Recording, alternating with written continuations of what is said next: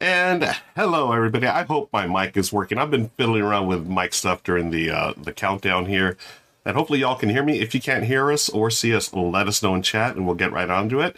Uh, welcome, friends, to the R and R and R show. I'm Ruel Gaviola, joined by the awesome Chris George. Chris, how are you? I'm doing better now that I'm here with all of you. Yes. I can hear you just fine. So, and Billy Pratt says we can hear. Goblin says we can hear. Thank thanks, you, Billy. Goblin. Thanks, Thank you, friends. Thanks, AG Fox. AG Fox, thank y'all. Hi, everybody. Hello. Nice to be here. Yeah, and Really uh, nice to be here. for those that don't know, Chris has been a little under the weather uh, lately, but Mm-hmm. you look all fine and dandy to me, my friend. I mean, you're here and you're I made sure to do my skincare routine today.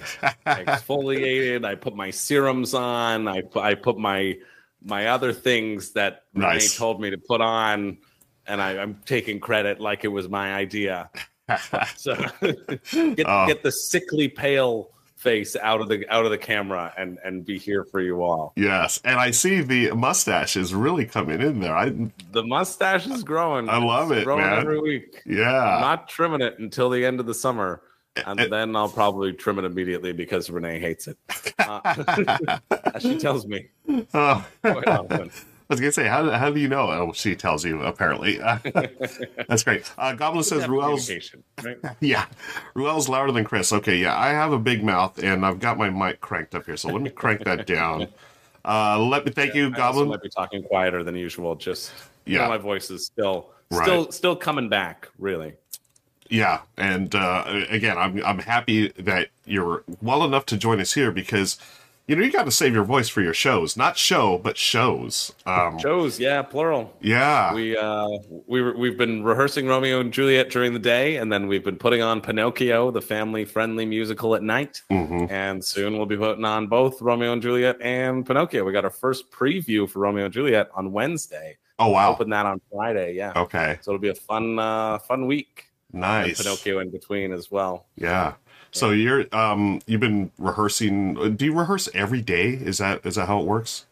Uh, generally, in the theater, you'll rehearse six days a week and you get one day off. Okay. Um, but this company has been great, and we've only rehearsed five days a week, but we've gone for longer hours. So we've added a, Okay. uh, you, add- you add an hour to every day, right? So we we normally go from nine thirty to six thirty. hmm uh, and and rehearse five days a week. And then now that we're in shows, shows you normally do eight shows shows a week, but because the sun is hot and li- literally, I worked here ten years ago and we did matinees, Uh-huh. and now because you know the ozone layer is more exposed and it's hotter, and Oh my gosh. you know our planet is dying we literally cannot do it in the afternoon because people will get turned into lobsters like yesterday was completely overcast and i was like covered in sunscreen and the things where i didn't get covered in sunscreen like tip of my nose or whatever just like oh no. i was in the shade for most of the day and i still somehow got burnt oh my and i'm a quarter lebanese and i shouldn't burn Oh my Dude. gosh, look at that.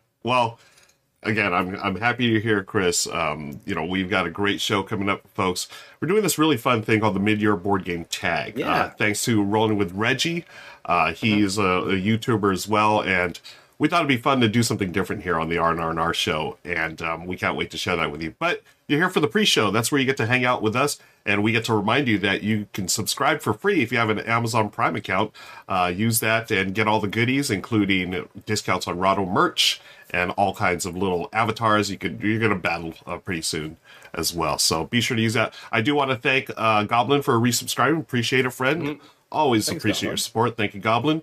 And Goblin also redeemed a this or that, Chris. So we're gonna do some this or that in a little Let's while. Yeah, we, we'll uh, let. Oh, yeah. Actually, yeah. Why don't people people trickle in yeah, as people trickle in, why don't we remind them that this or that we are going to be relying on you folks in uh, chat, you good people, to give us a choice of two things. You know, peanut butter or jelly. You know, uh, pizza or hamburgers, and we will give you our hot takes on why one is Mhm. superior to the other. So, and Uh, i will always choose the opposite of ruel yes, actually, just, for fun just for fun. But you know what? If Richard was here, you would definitely pick the opposite of I would choose the opposite of Richard. Yeah, At least for I board games.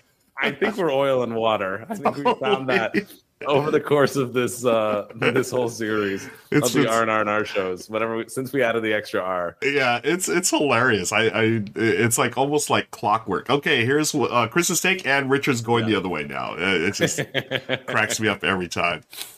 Um, Goblin says uh, they got burned once uh, walking around a block on a cloudy. Oh my gosh, really? yeah, yeah. Wow. It's well, you you got to be careful too, because like even though it's cloudy, the UV rays can still get you.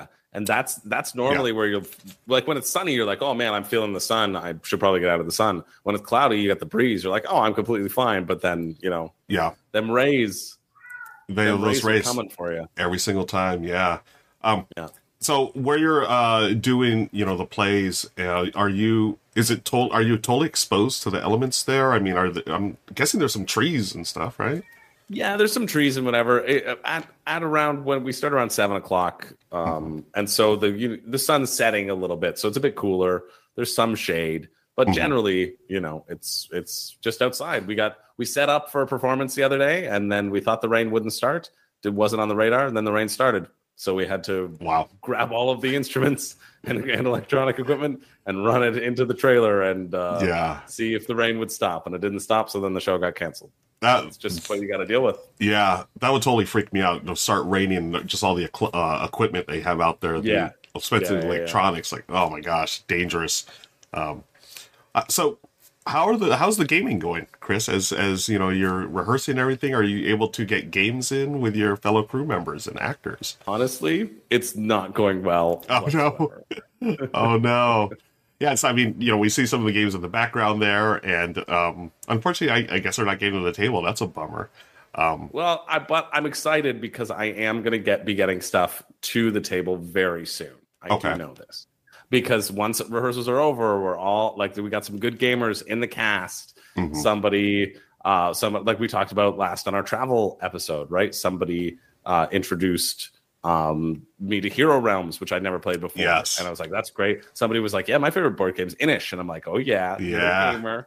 I Nice. you're a gamer. Love it. I get it.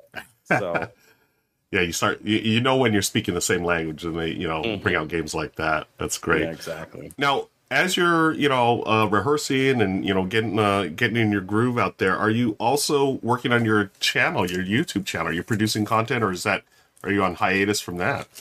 Oh no, I gotta produce content. I Yeah. keep on producing it. Right. Um, uh, so I yeah, I'm still I'm still producing. Try to produce three three videos a week over on YouTube as well for Room and Board.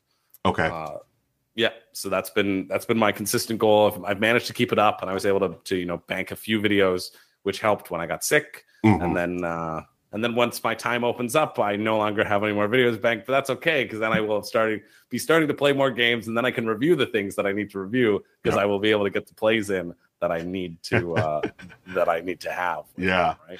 And that's actually, uh, you know, I forgot to ask you about this. You know, we talked about you. You did your whole, you did your whole thing about, hey, here's what I'm going to pack uh, when I go Yep. uh, and get ready, or you know, as I'm doing the play.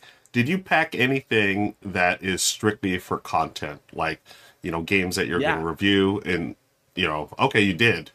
I did, and and and I don't like that I had to because, because it monopolizes the space in the in the bank. right, right. so there was a couple games where I was like, ah, I don't know if I can really justify this, but I need to do a review on it. Yeah. And so and so I, I I brought it because I haven't yet done a review. And like I I never want to be the type of channel that like gets games and then and then doesn't review them or agrees to review rather agrees Yeah. to review a game and then mm-hmm. doesn't review them. Somebody sends me a game that I haven't vetted and haven't like expressed interest in Yeah. and then they send it to me and i say well this looks like something i would hate i Mhm. don't want to pl- learn it and play it Yeah. um I, I don't think i would feel that obligation personally but it, but there are some things where like i have agreed in the past and i haven't got to i'm staring at one over there right now it's called labyrinth paths of destiny that's one where i'm like i need, just need to i need to get through it Yeah. i need to get it to the table um yeah there's a couple other things that i do want to review though like i've got endless winter back here too that i've only Oh. played a couple times Yes. and so I want to get a few more plays in and then put out a review on that. Like one of a patron of mine sent that to me uh, Oh. very generously Yeah. because I, I was interested in it and they were and they didn't enjoy it. And so they're like, "Hey, you want it? I'll, I'll ship it to you." I was like, "That's very generous." and so cool. because of that, like I want to like I want to to honor that um that generous gift, right? And Yeah. and put put out like my thoughts and share my thoughts on it as well. And Yeah. so those sorts of things, right? right. um, yeah. No, no, that's totally fair. And Yeah. you know, uh, For you the know, most just part, it was okay, and luckily some of them were small too. Like Mindbug is Oh, another one that I that I have to review. But Yeah. it's super small. right, It's right. honestly smaller than this box. It's really just a deck of cards. I've got two two expansions in here, like ah, two decks of cards in here. But I just took the box. It was annoying that I had to take the box because I'm like, you have to have it for the review, right? yeah, yeah. Otherwise, I would just like.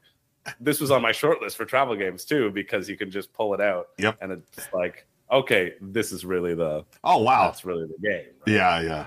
Total That just you can that you can cards. and then I've just got there's a couple other like decks in here that that, that have Mhm. comboed in. But wow. yeah.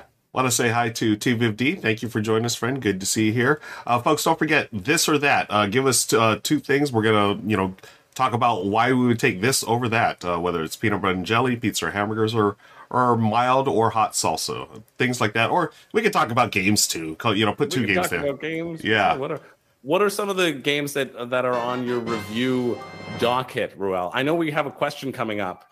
Uh Mhm. Roshko just subscribed. Oh, Nice to thank see you, Roshko. Um uh Look at that, Roshko for ad-free Chris George content. I am all about that. Yes, folks, we have Chris George here. If you do not want ads, subscribe. You can subscribe for free if you have an Amazon Prime That's account, true. and you won't have to sit through ads to see this uh th- this fine gentleman uh to my left or right, wherever which way you're facing on the wherever, whichever universe you happen to be existing in at this moment in time. Oh, speaking of universes, I finally got to see um the new Spider-Man. Oh, Oh, nice. Oh, so so good. Oh my man, it totally lived to the hype. Now, having said that, I don't know. I I really love the first one, and I'm trying to. I'm at that point. Like, did I really love this second one as much or more than the first one? And I'm gonna have to watch it one more time, and, and that's how good it is. I'm definitely gonna watch it again. Nice. Um, I was talking to my buddy Mark Streed, and he was comparing the two to like Aliens versus the first Alien. So the first Alien classic, Interesting. yeah, yeah. classic, very moody and whatnot, and it sets the world. But then the second one totally just ramps up the action, you know. And I loved Aliens, um, but I did love Alien. So now I feel like the same one, the same way where uh, Across the Spider Verse was so action packed. You know, I, I loved it, but. Oh man, yeah. Michelle and I saw it yesterday, and I, I've been me, we've been dying to see it, and it just it lived up to all the hype and then some. There are a lot of really good movies in like summer summer theater. Yeah. Summer movies are are great because they're all just fun flicks, right? Yes, You're not in award season. You don't need anything heavy. You yeah, just need like action. Yep. So like I want to see the new Mission Impossible. I think Yes. that'd be cool. absolutely. Um, I'm excited to see the Barbie movie. That's gonna be so good. it's gotta be so good. Like yeah, the source material alone, I I know almost nothing about it, yeah. but I just have faith that it's gonna be incredible. I actually, I'll be honest, I had to pass on that one. Michelle's going with one of her girlfriends to go see that. I was like, I don't know if I could do that. Um, but Uh, I You know- think you're gonna have missed out. I, you know what? I may end up seeing it any- anyways. It's just, yeah, I I just think it's, it's hilarious. Um, we, oh, okay, folks, just, you know, if we ever have like glitches, let us know, audio, video wise. I just had a little minor one. Hopefully that didn't come through and uh, hopefully everything's okay. But apparently it is. Yeah, there. I, I think it's. I think it was. There was one thing where where my when my browser stopped working when we were talking, and so I got a little a little distracted. Yeah, yeah. But but I still was able to talk to you, and so I and Okay. I saw the chat. So I Okay, just- cool. I assumed we were okay. Yeah, on my end we're okay, and I maybe that just happened on my end here. So, anyways, um, we've got comments in chat. I'll, Um, I'll go closer. I'll go closer to the mic, there you go. Roshko. And I'm saying it right now, right? Because I was I was saying it wrong before. Let me know if I am still saying it wrong. Ah, I'm I'm fairly certain I've I locked that into my brain. I I said it to myself in the mirror ten times, slapping myself. so I I slapping it right. It's it's Roshko. You Roshko. idiot. Uh, Okay, perfect. Okay, good. nice. Uh, you know? I'll, t- I'll turn down my mic a little bit more. I, I feel like I'm running hot today. So, um, and again, Chris is recovering, uh, so you know that that has taken some uh, volume off his voice, perhaps. Yeah, But, that's true. uh, I'm not. I'm not as my normal volume is very loud. Like I'm I'm normally a very loud person, uh, and and Renee gets embarrassed when I'm out in the supermarket or we're in a, we're in a line or something, and Really? I'm like screaming because I'm excited about something. I'm like, look at those chaps. Just say, why are you just sh- shouting to this entire supermarket? I was like, I'm not. I'm Oh having a normal conversation at a normal volume. It's all of them who are eavesdropping. That is so uh. I can imagine that I might be a little bit quieter than usual. uh, okay, so people are saying it's balanced. Uh, thank you, friends. Appreciate Oh, that. great, thanks. And also, um, Feldfan, hey, hey, good to see you here. Zenver One is here. All the regulars are coming in. I really appreciate y'all. Uh, again, if you want to subscribe and become one of those regulars, hit it, hit the subscribe button, or use your Amazon Prime account for a freebie. Um, we are going to be doing a this or that, uh, thanks to Goblin, who has redeemed it. You can redeem Yeah, Rado points, folks. So give us a this or that. Uh, two games that we we can um, talk about, or to I you know I always tend to go with the food stuff just because it's lunchtime where I am, and I always like sort of wolf down a little bit of my lunch, do the show, and then I finish my lunch afterwards. So I think that's why food's always on my mind. Well, if I'm honest, food is always on my mind. So what am I talking about? So. Uh, let us know, friends, if you've got two things you want us to do. Okay, there you go. Here we come with some this or that, and we'll just This we'll- that Shakespeare plays. Shakespeare plays. Oh my gosh. That's not a this or that. That's a this or this or this times 36. Yeah, right. So, so say maybe something like Shakespeare plays, or I don't know, who's another one? Uh, oh. Barbie, Barbie or Oppenheimer? Oh. There you go. Thank you, Goblin. That's the way to kick it off. That's off. a good one. that is that's a a really good good one. one. What do you think? Um, People have been talking about this as the double flick of the summer. yeah, They're like, I for Oppen Barbie, I think is the term, right. or Barbieheimer. Barbieheimer. Yeah. one of them. I think So- I like Oppenbar or Oppenbarber. Barber, Barber, Barber, Barber. You, you take over. You take over. I've lost, I've lost the ability to speak. Yeah, so yeah, I, I was actually talking to this uh, with my friend Amanda McKnight. We do a show every other Wednesday on my channel called Words on Wednesday, where we talk about geek stuff and also board games.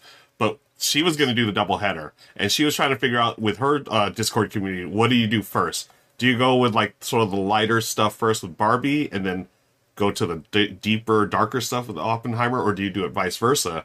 Or she was suggesting do a sandwich. You do Barbie, Oppenheimer, then you go back and watch And Barbie. then you go back to Barbie again. Yeah. or you do half of it, then you walk out and you start the other movie. There you go. and then you theater hop into the next one. Yeah, I've I've heard a little bit of Oppenheimer. I know. I mean, I love Christopher Nolan films, um, Mm-hmm. but I've I've definitely heard. I've heard a lot. But I mean, it, it is a darker movie. Uh, you know, theme obviously. So I don't know. It, it's one of those things that I feel like I would have watched it during award season, but I don't know if I want to watch it during the summer. You know what I mean?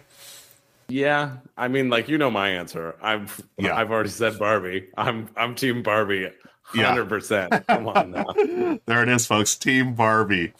Um, Yeah. Undo Pixel, thank you for joining us. Uh, they're asking the all important question: monkeys or koalas?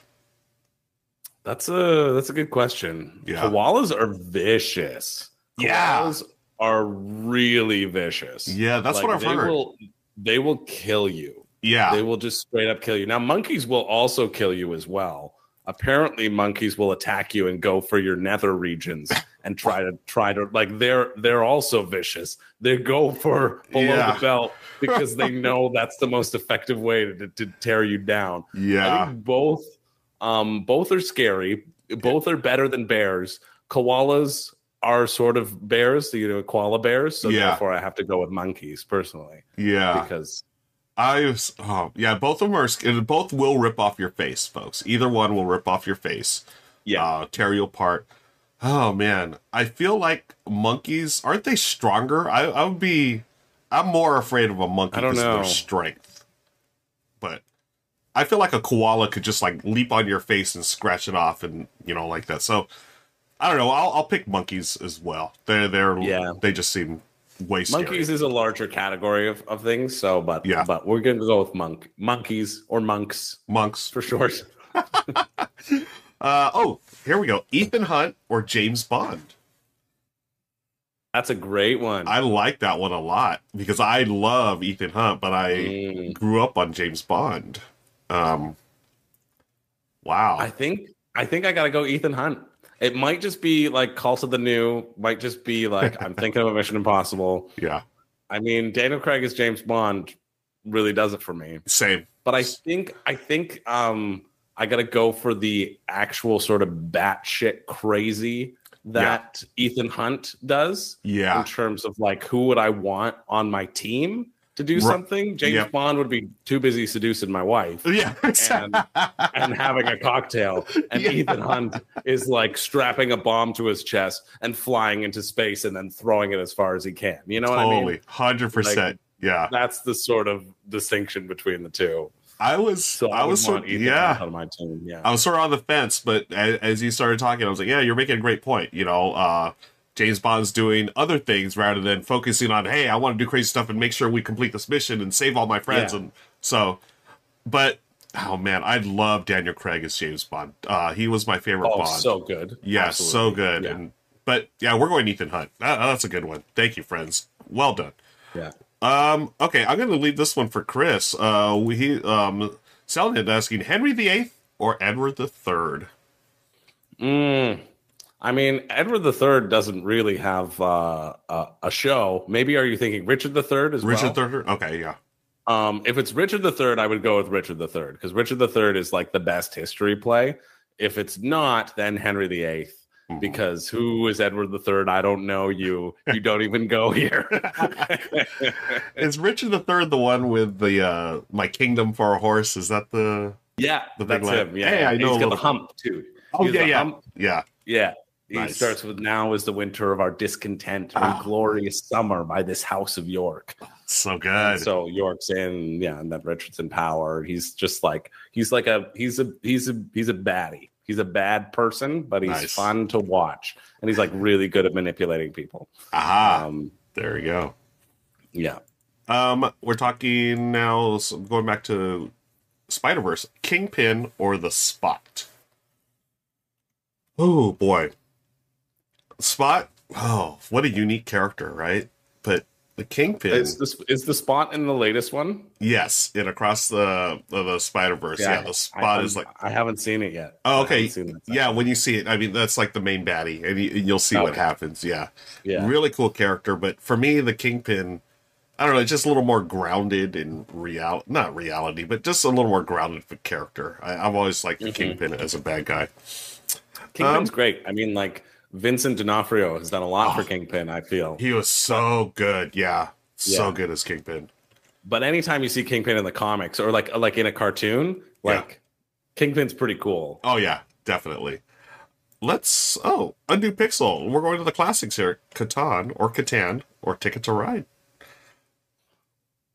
Great question. Me personally, I'm Oh. I'm going Ticket to Ride. That's the one that got me base.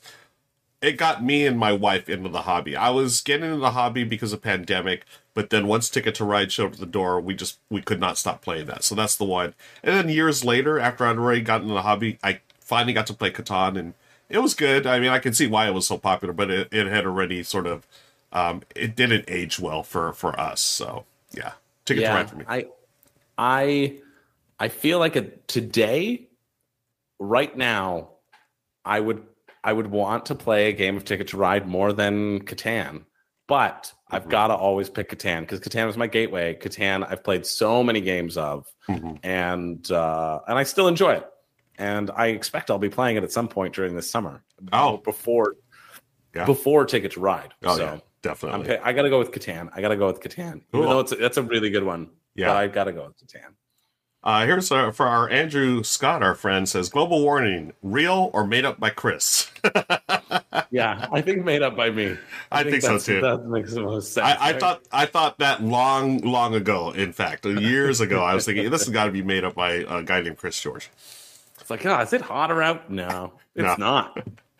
Am I burning this year when I, I wasn't ten years ago? Probably not. Probably not. It's ah, where's some sand? I just want to stick my head in that. Oh, it's too hot. Sad.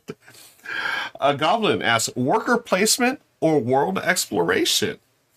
Oh, that's interesting. Worker placement all day. I mean, Yeah. world exploration. Exploration. I assume you mean just like expanding maps and Mhm. like or or new discovering new things, going out exploring the world, like new passage, whatever sort of aspect of that.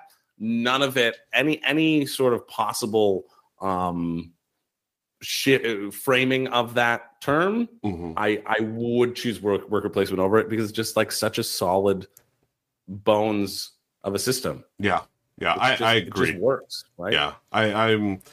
There was that this point where I'd been in the hobby for maybe like six months or so, and you know when you first get into it, you know you're just you know bright eyed and bushy tailed. You want to play everything, and right off the bat, I just always enjoyed the worker placement games that I played. Stone Age. Um, what was the other one? Uh, Euphoria from S- uh, Games, and a couple other ones. And those just really, for whatever reason, I, I just I like the fact that you know I, it's really simple. You place something and do something. You know, and that that's all it is. And it just for my mind, it just jived. And then seeing the different ways you can combo, and then sometimes you can block other players. I, I really like that. And so yeah, worker placement for me all day, every day.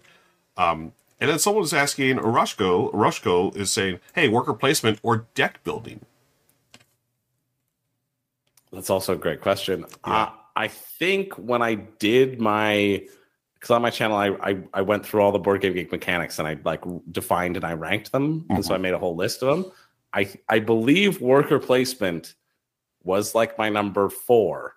No, Oh. follow mechanic was my number four. Okay. Um, worker placement was was was close, but I mm-hmm. think deck building was higher. Oh, Oh, this is tough now though. I feel like it's something I could go back and forth on. yeah. You know what I mean? Oh, But totally. I think because it was deck building and it was like pool building as Mhm. well, like as BGG defines it, not just deck building, but they're like bag building and pool building. And so like, it, it categorizes all those. And so I think because of that variability, I would probably opt for the deck building, pool building systems over worker placement. Okay. That's my that's my answer. Yeah. You know, mine, mine's to, yeah, I think I, my, for me, I'll have to do this with a little caveat. So I love worker placement. I do enjoy deck building, but it's got to be as part of a board game. Like pure deck building, just card play. I'm probably gonna. I I wouldn't rank it as high as like deck building as part of it, like a, a larger board game. Uh, perfect example: Clank, or you know Yeah, something like that, where it's like, hey, I'm building, you know, deck building, but I'm also exploring a dungeon and doing other stuff, pushing my luck and whatnot. So I like that as part of a, a larger game. Um, you know, uh, I know you're a big fan of that game, Trains, as well. I love that. That's Yeah, like yeah. For me, perfect storm. You got deck building and you've Yeah. got Ticket to Ride mashed up in one. Oh, I love Yeah. Michelle and I love, love, love trains. You know, we got to play that again. It's been a while, so I'm gonna have to bust that out, man. Bust it out. Yeah, So good. for sure. Oh, I wish I had it here. I had it with me. oh, uh, That's what Goblin. board game cafes are for. Yeah, exactly. Uh, Goblin follows up with, "Hey, Clank over Dominion." Um, yeah, for me personally, I, I would do that, but I know that Dominion, with all those expansions, they do some really cool stuff, but it's still pure like card play. Yeah. right? So Yeah, even still, like the board elevates it so much more for me as well. Yeah, Mhm. just like that other aspect. Yeah. Um, Kim says, never play another campaign game or only play campaign games for all time, but you don't get to pick the games. Oh, wow. That's that's easy answer. Never play another campaign game. Same. Yeah. Don't even need to think about it because I never want to play another campaign game anyway. There are too many, and it takes too much time. Yeah. and and they, they they take all my energy and money, and I don't have the actual time to put into them Yeah. to get the value back from them. Right. That- that's They're the scourge. they're, they're the- such a double edged sword. Like, in, yeah, I love them in theory. In theory, I love campaign games. I think they're awesome. Yeah. But just the reality is like, oh, it's so hard to get the same group of players, you know, every time for a game. And then eventually someone's going to burn out and, you know, leave the campaign. It's like, oh, do we finish it without them? Do we recruit someone new that hasn't played anything? You know, oh. Yeah. But having said that, some of the best experience I've had are with campaign games. I'm just the narratives and, you know, but I would have to go with never play another Yeah. campaign game, sadly. Oh, Goblin. Build. Oh, what does it say? Build the board in game or build the cards in game. Oh, like card crafting, That's like like that, like the sleeving, like from Canvas or yeah, uh, Dead Reckoning or yeah. Mystic Edge Vale. of, yeah, Edge of Edge of Edge Darkness, of has Darkness. that too. Yep. Um, Huh. I like I like card crafting. Yeah. Yeah, I, I haven't had that much experience with any card crafters. So, but like my inclination is still building the board because I, I love that. I, I think being able to survey something when Mhm. you're done is more satisfying than looking at a card that you've only built for its mechanics and not for its actual like visual appeal. That Mhm. makes sense. oh, totally. Like I'm sure you're building like like, but something like Carcassonne, for example, you're building that board out, and at the end, you got this whole like cool thing. And sure, it's been built Yeah. for a purpose for scoring points, and you're playing strategically, but you also get to like see this cool thing that you've created at the end. yeah. I know like one of the critiques of Canvas is like, yeah, I really want to make my cards look beautiful, but that's not going to make a good card Right. and have like work for points. yeah. right? Yeah. and so it's that that is the sort of thing that I associate is that counterintuitive nature of card crafting Mhm. that is is hard to do, right? I think just works better. yeah. Um, Yeah. So for the visual satisfaction, that's what I would say. Absolutely. So like tile lane games, obviously Carcassonne, you know, the the Yeah. um the the OG one, but I was thinking though I mean I, I am agreeing uh, I want to see the billboard. Uh, the one recently that was just amazing to me was Rolling Heights uh from AEG John D Clair where you're rolling meeples to build the city and at the end you've literally built a city. They're like little skyscrapers stuff. It- It's like one of the coolest like end game photos that you'll ever take because it's a 3D building. Oh my gosh, Rolling Heights is, is great. I know. I'm still waiting to get a copy of that. Uh, I I have it. I think I have it coming my way, but I, I know you like it a lot, so Yeah. I'm really excited to try it. I still haven't gotten it yet, though. Yeah, I think you'll dig it. It's it's uh you know easy game to pick up. You're just rolling meeples and doing the actions and stuff, but uh, there's enough there I think for uh you know veteran gamers like yourself that hey there's it's not just you know pure luck and how the meeples roll. There are things that you can set up, uh, do a little slight engine building. And then when you just build those buildings, man, it's so cool. It just looks awesome. Yeah. Uh, Goblin, Goblin was was saying, oh yeah, yeah, I was thinking of Charterstone, but yeah, but I think I think any of that sort of like legacy aspect too. Mhm. Um, I I prefer the board, right? Because I prefer the communal experience and the communal affecting the like larger state is what I would think of rather than just like a smaller state. Yep. If I'm thinking of like mechanics or whatever. Mm-hmm. Agreed. Okay, we'll do one more and then we're going to start getting ready for the show because we got a big show today, folks. We're going to be talking about Oh, a lot yeah. of games. Yeah. Uh, wrap this up with Wizard of Oz or Willy Wonka. Like the characters, I assume. I was Not thinking the just the movies. Yeah, I was thinking the movie. Well, let's let's answer both. Well, because the movie would be Charlie and the Chocolate Factory. right, right. Yeah, saying. that's right. Yeah, I'm just, I'm just saying. someone's Uh, getting a little precise here, folks. Someone wants to be accurate. These are the important questions. Um, so, so for for characters, Willy Wonka, because Wizard of Oz is a piece of garbage, Agreed. right? Like he's Yep. he's a garbage person. Yep. Um, oh, the movie. Yeah, I know. Yeah, I knew that. I knew it was a movie. um, for movie, eh, I think they're both just okay. Yeah. Honestly, yeah. I I don't find like too much affection towards either of them. I think I probably would personally lean towards um, Willy Wonka because it has Augustus Gloop, and so you do get to see Augustus Gloop Yes. getting going down the river yeah, that's right. and being blown up by an Oompa Loompa. So you it is Yeah. that although. No, I'm going to change my answer. I'm going to change my answer. Even Really? Augustus, yeah, I'm changing my answer because I remember um, the physicality from the Scarecrow in the Wizard of Oz. I remember the last time I watched Wizard of Oz uh-huh. from like as an adult, and I was really, I really loved his his physicality. I thought his physicality as a Scarecrow is actually like really awesome, like body work. Yeah, yeah. Uh, and, and so because of that, because of the Scarecrow, Augustus Gloop goes first. The Scarecrow I can watch for more of the movie. nice. So because of that, I get more Scarecrow action. You get the Wicked Witch as well. yeah, yeah. Yeah. Okay. So you've changed your Although I don't know, Charlie and Chocolate Factory has two sets of grandparents sleeping in the same bed. So there's that. Depends on what you're into, I guess. Uh, Friends, this is the type of in-depth analysis you can expect every time on the R and R and R show. I'm going with Willy Wonka, the character and the movie. Um, just I'd rather watch the the whole like the, the chocolate factory that's that just speaks to me getting the uh, magic ticket and whatnot, and I don't have to worry about seeing those scary flying monkeys or whatever they are in Wizard That's of Oz. true, yeah. those are terrifying. And no, I did not have nightmares about those when I was a kid or adult. okay. So, thank you, friends, uh, for hanging out with us today. Thank you for all the great this and that. We did an extended this and that just for y'all here on the pre show, but now we're going to get ready to do our show today. This is the mid year board game tag, um, sponsored by Cephalofair Games. Um, and what we're going to do today is talk about the tags uh, that our friend Rolling Reggie uh, uh, posted on his video. And why don't I do this here? I had, um, let me see, now playing. And thank you for the subscri- subscription, Cellnet. Appreciate you. Thanks, Emmett. Uh, folks, uh, be sure to check out Reggie's video there. I just dropped the link in chat. It will be in the show notes as well. Um, you know, great video. It's got it started this great conversation all throughout uh, board game YouTube and here Yeah. now here on Twitch. So what we're gonna do, we're I just, just, gonna um, answer the questions as they come up, or as Reggie had, um, did them in his video. It'll be me, Chris, and then of course Richard joining through the power of video. Um, how are we feeling, Chris? We ready to go? I'm ready to go.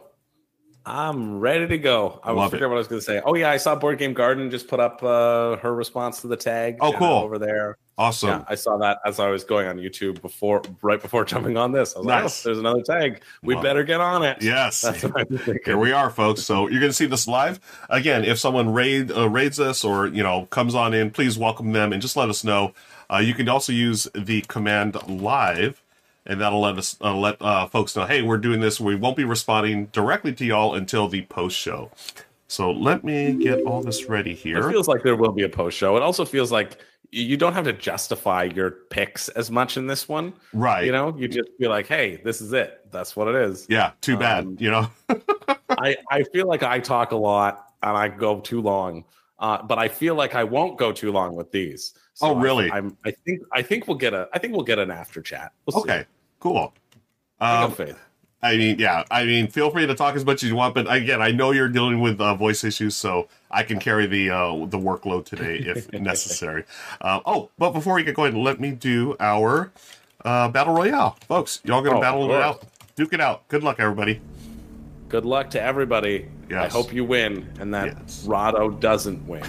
yeah. Okay, here That we go. My sincerest hope. Good luck, everybody. I like that the music's here. Yeah, you can hear the music now, right?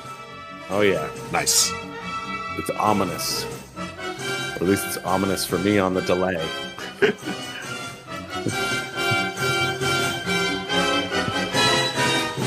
Oh, so let's see who's. uh I can never read these names. I know. We Well, need to we need to embiggen everyone. Yeah. Okay, Rado's still in it, so someone's got to get Richard. Somebody's got to get Richard. What I did learn is that the red is not your health, but it is in fact your hurt. So the more red you have, the closer you are to exploding. For those Oh. of you oh. at home, that's what I learned. You see this dropping down that med pack that Andrew Scott foolishly ran away from, done like a little idiot baby. and that's why Andrew Scott's going to explode right now. Bam. And here You comes got Zen for got. one. For those on my delay, he probably was already dead.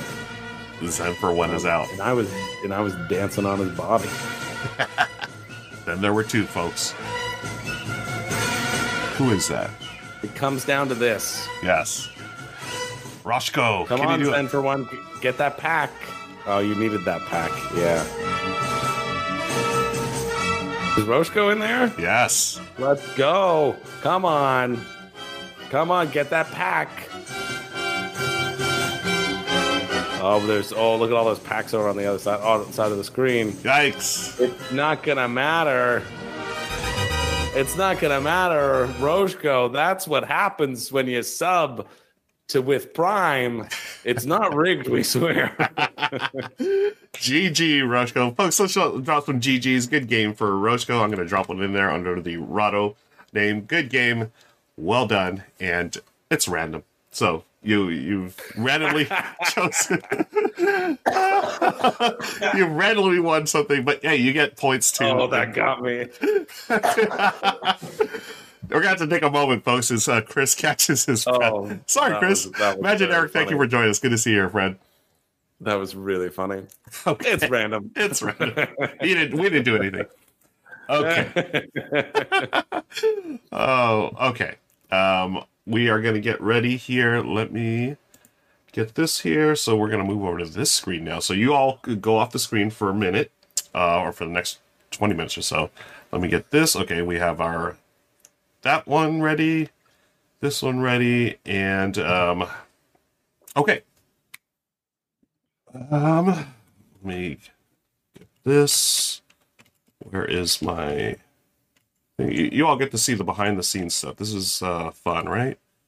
this is the stuff that that gets the people talking. Yeah. You know, I have so many Rado points. I can't wait to use them. Oh, start using them. Yeah. I'm going to highlight my message and see how exciting that is. Okay. All right. So, yeah, look at that. I am champion, Roshko says. Well done, Roshko. Or do you prefer Roshko? I'm not sure. Roshko. Roshko. Thank you.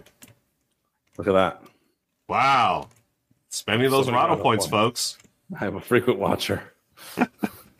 Nice. Yeah, I can't wait to. Uh, I need to remember this because then I need to um, decide what I want to, to talk about. Like, oh, who wants to this or that? Somebody redeemed to this or that. Oh, I guess this or that. Oh my gosh. Okay.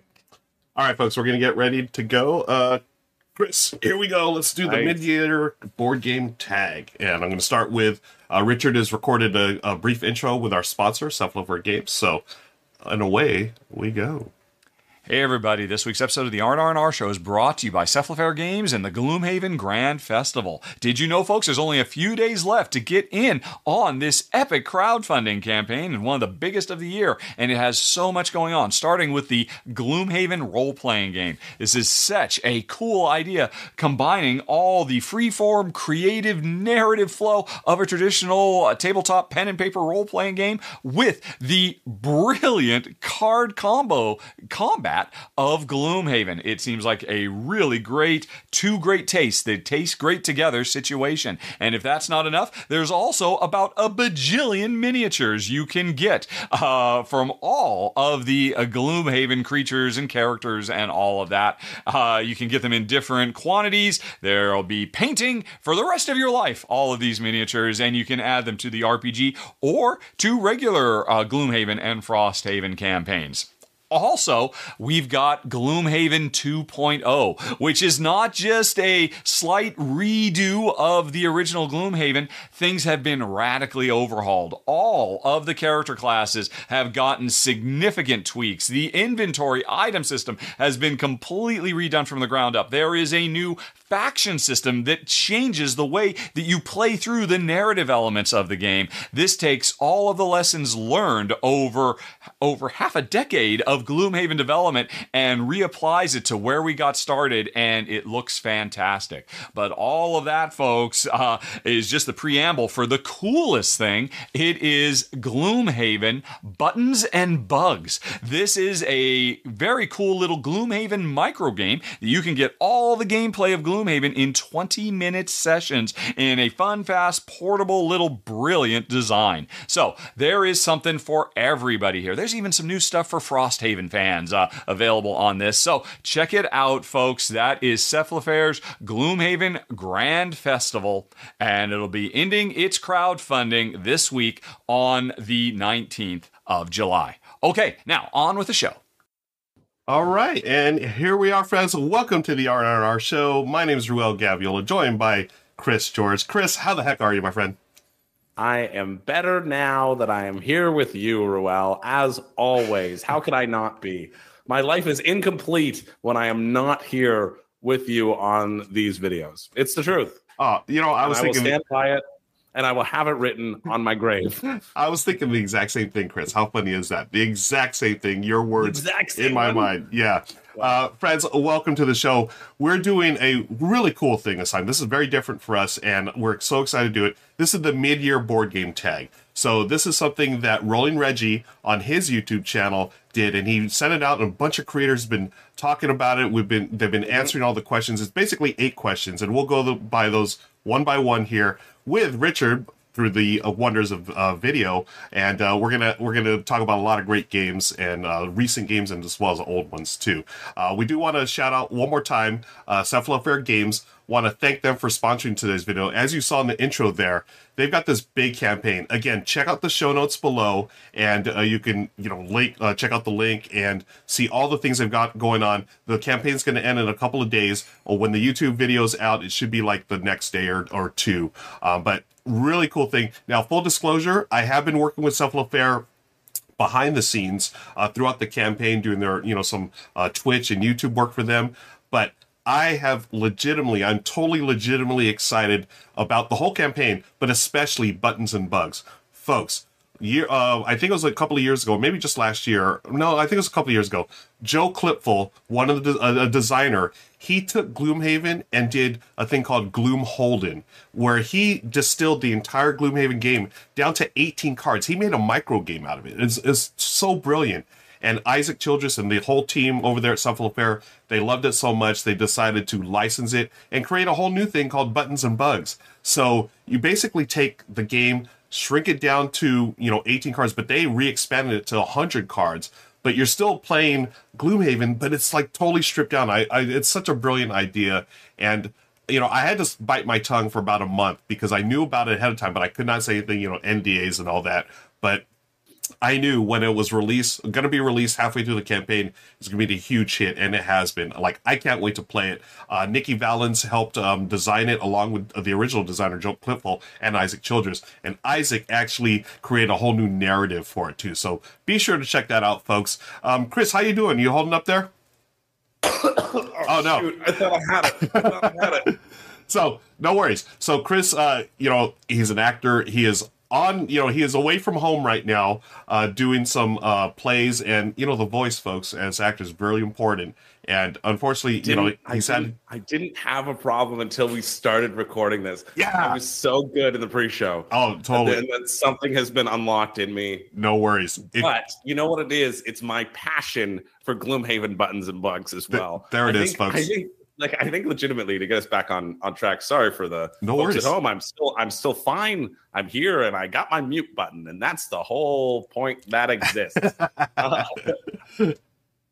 um, buttons and bugs is is the thing that I think is the best thing to come out of the campaign. Mhm. Honestly, it, it looks it looks really good. It- it's 15 bucks yeah, and I, I'm I'm really excited by what I've what I've seen there. It's it's I, I love the inception of it. Yep. I love that it came from somebody who just wanted to have this solo version, yeah. and I think it's like a really cool adaptation of it. It, it really is. And, you know, I think, you know, Jaws of the Lion, that's the one that, you know, I feel like it was the most accessible for new players to the world.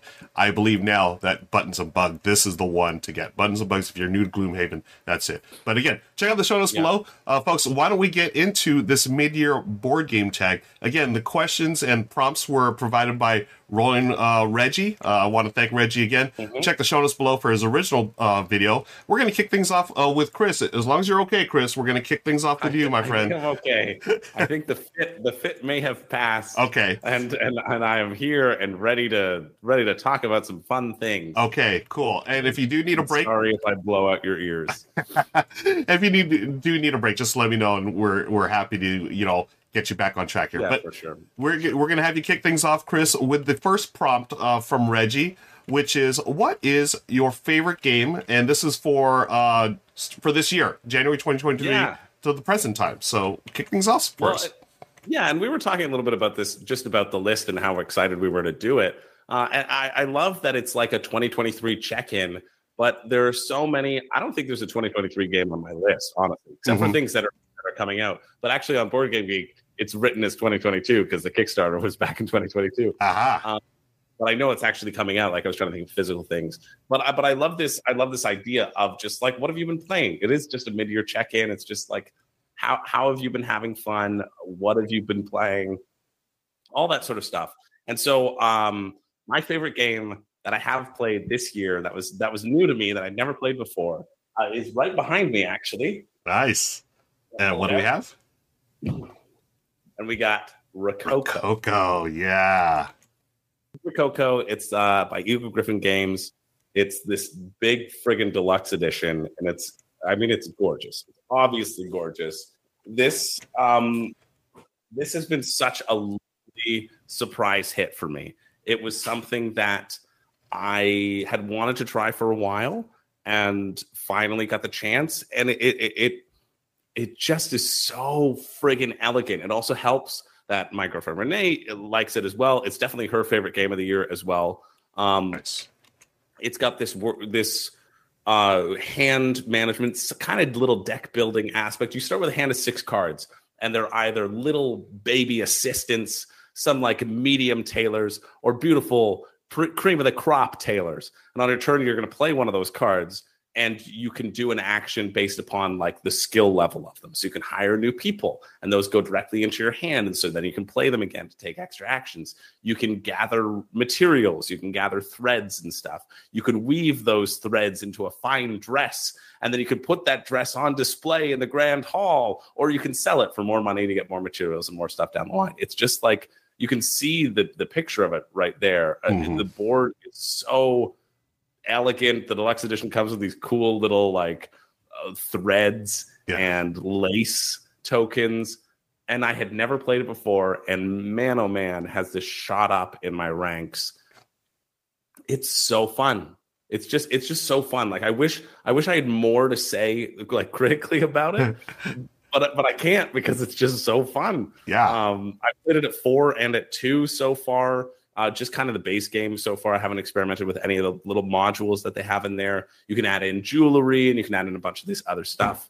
But it's just like the the the base game itself is really really good, and it's an expensive game because it is at this like deluxe copy. And so like if you know anything about like me personally, I'm super cheap, but um, it, it was it's just been such a blast to play Yeah. uh, and so so i'm uh yeah happy that that's that is definitely my favorite game and That's- and i can't wait to play it again Nice. it's one that i'm like actively looking forward to, to keep playing No, I love that, and it's so good to hear that because I have never played Rococo, and it's oh no yeah, it is on my bucket list. So a funny thing, I actually ordered it um, right after it it hit retail or whatever, the the deluxe version, and everything. I ordered from a local uh, store, and somehow my order never got placed. I thought I was Mm. charged for it, and then I kept asking. They said, "Oh yeah, it's," and unfortunately, like months later, I was they never had my game, so I was like so bummed, and I just sort of you know, I made, you know, my card was never charged, whatever, and I was just sort of uh, frustrated, and I never got back onto it. Is you know, again, you know how fast things move in the board game world. I just, Yeah, you know, my attention, absolutely. you know, went elsewhere. But then just watching, you know, Rado's run through, and also what you were just saying, it's like I need to play this game. I know it's good. Like everyone I've talked to has loved good. it. It was out of print for many years, and then that's this deluxe version Yeah. came in. Oh, it looks gorgeous, and the fact that you said it's worth the money, Chris, that really skyrockets in my my opinion. I Yeah. definitely want to get there. i'm so. cheap Yeah. i think it's worth the money Me too.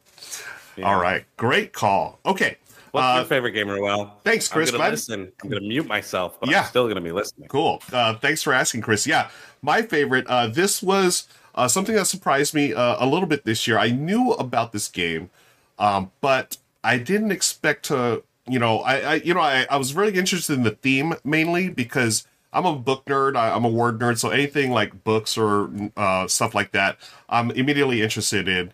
And Books of Time was a game was sort of off my radar, and then it once it came on the radar, it, it's been a huge, huge hit. Uh, Michelle and I played this for the Tabletop Live Network. That's our monthly event that I do with the Brothers Murph. We help coordinate it. We live stream for uh, all weekend long. And this one was a sponsored playthrough from Boards and Dice. And man, oh man, I love this game. The theme, it's uh, about building books, literally putting books together. If you can see in the video, Michelle and I each have three little th- uh, ring, two ring binders. So you are actually let me uh, see if I can show you some of these.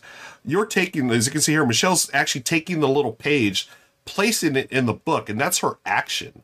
So, you know, or that's going to give her action. So as you, uh, you know, play actions, you're going to flip or turn the page and then do other actions. It's such a unique tableau builder. I, I it's, it just totally blew me away. And I love the fact that it's a Gateway Plus game. So I just sort of expected this to be heavier because it's a board and dice game, but thankfully, no, it's not like Teotihuacan. Teotihuacan. It's more along the lines of, um, you know, Zapotec, where you're going to have about a 60 to 90 minute game. It's going to be a little crunchy, but not so crunchy where it's like a three hour game or two and a half hour game. And that's like perfect for me and, you know, Michelle. Uh, she, that's the type of games she loves. So, Books of Time, you have three different books, uh, three different topics that you're building, and you have a civilization track that you go up. And as you build your books, you're going to start collecting resources. There's some set collection to this. Oh man, I just adore this game, and it's so thematic. You know your you know you got your ink that you can use and your erasers and oh my gosh. And as you'll see in the right side of that screen there's like i forget what it's called but it's like the main book. And that one it's like an event that happens for everyone. Each time that page turns you're getting closer to the end of the game. So by the i think it's like 15 turns and by the uh, when there's like three turns left, you, you'll know it has like a bookmark. It says, "Hey, we have three turns left." Oh, it's so clever and absolutely loved it. It's been a hit.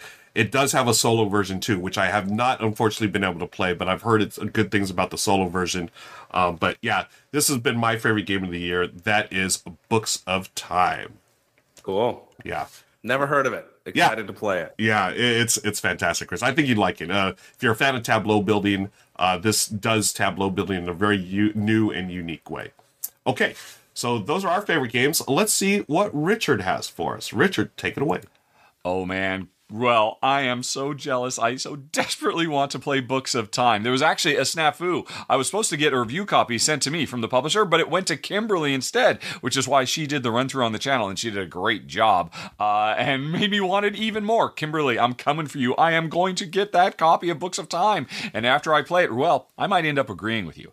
And hey, Chris, 2013 called and they say, Welcome to the party, pal. I mean, Rococo is fantastic. The reprint is amazing amazing. I can't blame you. It's good stuff. But uh, yeah, I mean, you're playing some catch up. That's all right. That's all right. I mean, I fantastic game. Uh, for me, what is the best thing I've played so far this year? It's got to be Jump Drive, the Terminal Velocity expansion. This is not the best standalone new game I've played, but uh, this expansion adds so much to what was already a nearly perfect, flawless, fast playing little card game. This takes Jump Drive out of my top 50 and brings it into my top 20, quite frankly, with the uh, new objectives system that was added and the um, extra cards that have gone in and uh, I, I, I already love Jump Drive. The solo mode is fantastic. You can play five player.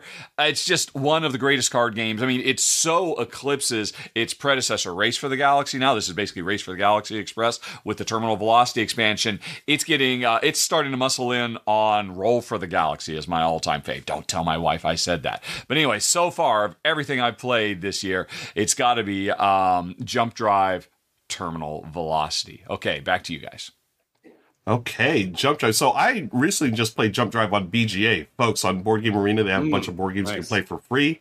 Jump Drive is a great implementation. I have not played Terminal Velocity yet, but if it's, I mean, Jump Drive is brilliant, but if it's taking it from 50 into the top 20, that's saying something for That's Richard. really significant. Yeah. yeah. Wasn't Jump Drive was was his number one for our for travel games that we did yeah. last week, wasn't it? Yeah, that's what I thought. And for him to say this one takes it to a whole new level, I'm excited yeah. to try this out. Uh, have you have you played uh, Velocity Terminal Velocity? No, I haven't. I haven't played uh, uh any of the Jump Drives. Okay. I, uh, not from last week. I mean, I'm still catching up from 2013. Really? yeah. How am I supposed to? you think I played it in a week? Well, no chance. Now I'm I, I can't wait to get to 2014. It's right around the corner. I think there's going to be some gems in there. Yeah. okay, let's. Uh, oh, I don't know why it says Books of Time. It's because I forgot to change the title, but hey, that's okay because we're moving on to our second prompt from our friend Rolling Reggie. Um, Chris, we're going to have you lead the way as usual. Um, what you got for our mo- your most played game? Now, this is a really weird one this is weird to me that it is my most played game. And and honestly, I kind of cheated with this because my actually my most played game is now kind of is Skull this year because that's what we've been playing at lunch, and Yeah. so I've been logging all the plays, and it plays just so quickly. So, but we talked about it in the travel games, and so I didn't want to be that that guy, you know, who just re- repeats the same things from the previous list onto this this same list. Didn't want to be that person, uh, so I figured uh, I should I, I'd go to my second most played, and and I also feel like those those games it, it's hard to where you can play like five or six games in a sitting. Yeah. You know what I mean? That kind of inflates the numbers in a way that I didn't think uh, embodied the spirit of of this question. And and then so my second one, I think I've I've like ten plays of this this year, and it's Oh. so surprising to me because I don't I don't think I, I I think I even put out the review on this last year. Um, it's psychic pizza deliverers go to a ghost town. Nice. I have played this game. I didn't realize I'd played this game so much, but I have played this game so much. And like, I didn't even think I would get to that many plays of this game because I'm like, it's it's a fun game. Like, it's definitely a fun game. Yeah. You, you- one player plays the mayor, and I think that's why I've played so many games of it. Uh, is because I've run this a lot. Um, so one person plays the mayor of Ghost Town and knows the layout of Ghost Town, and everybody else doesn't. So everybody else has to go through Ghost Town, finding a pizza and delivering it to a house while avoiding ghosts and fences and stuff. And so they'll move north, and you'll say you successfully moved north, and around you are fences here, and there might be some ghosts here, and there might be some pizzas here, and it gives kind of like a general layout about what's around you. And so you're plotting out the map as you're going around, but you might fall into teleporters, etc. Um, and, and I think I've played this a bunch because I, I've played it since I, I even came to Halifax because my girlfriend Renee really likes it and she likes introducing it to new people. And then like younger kids really like it too. So like her her nephew has really taken a shine to it and was like, let's play the ghost pizza one. Right. and so just having this this sort of like weird, unique party trick game, so to speak. Like it's it's it's it feels like a party trick. It feels like, hey, here's this weird, unique thing that's out there. I, I guess I've wanted to show it off, and or or it's been pulled out, or people have asked about it because of the title or whatever. But it's it's mind boggling to me that this has gotten like ten plays, um, and uh, yeah, and and and beats pretty much everything else on the list. I wanted to cheat. I wanted to cheat and just put something that I liked more, like Avalon, which is also vying for it yeah. um, which was close, but I, I I decided to go with this one because I thought that was kind of funny. Um, Yeah. and this is and this is the one reason why I'm very happy I started logging plays because I can look back in my like BG Stats app and say, "Yep, I played this this many times and didn't realize it." Uh, and so.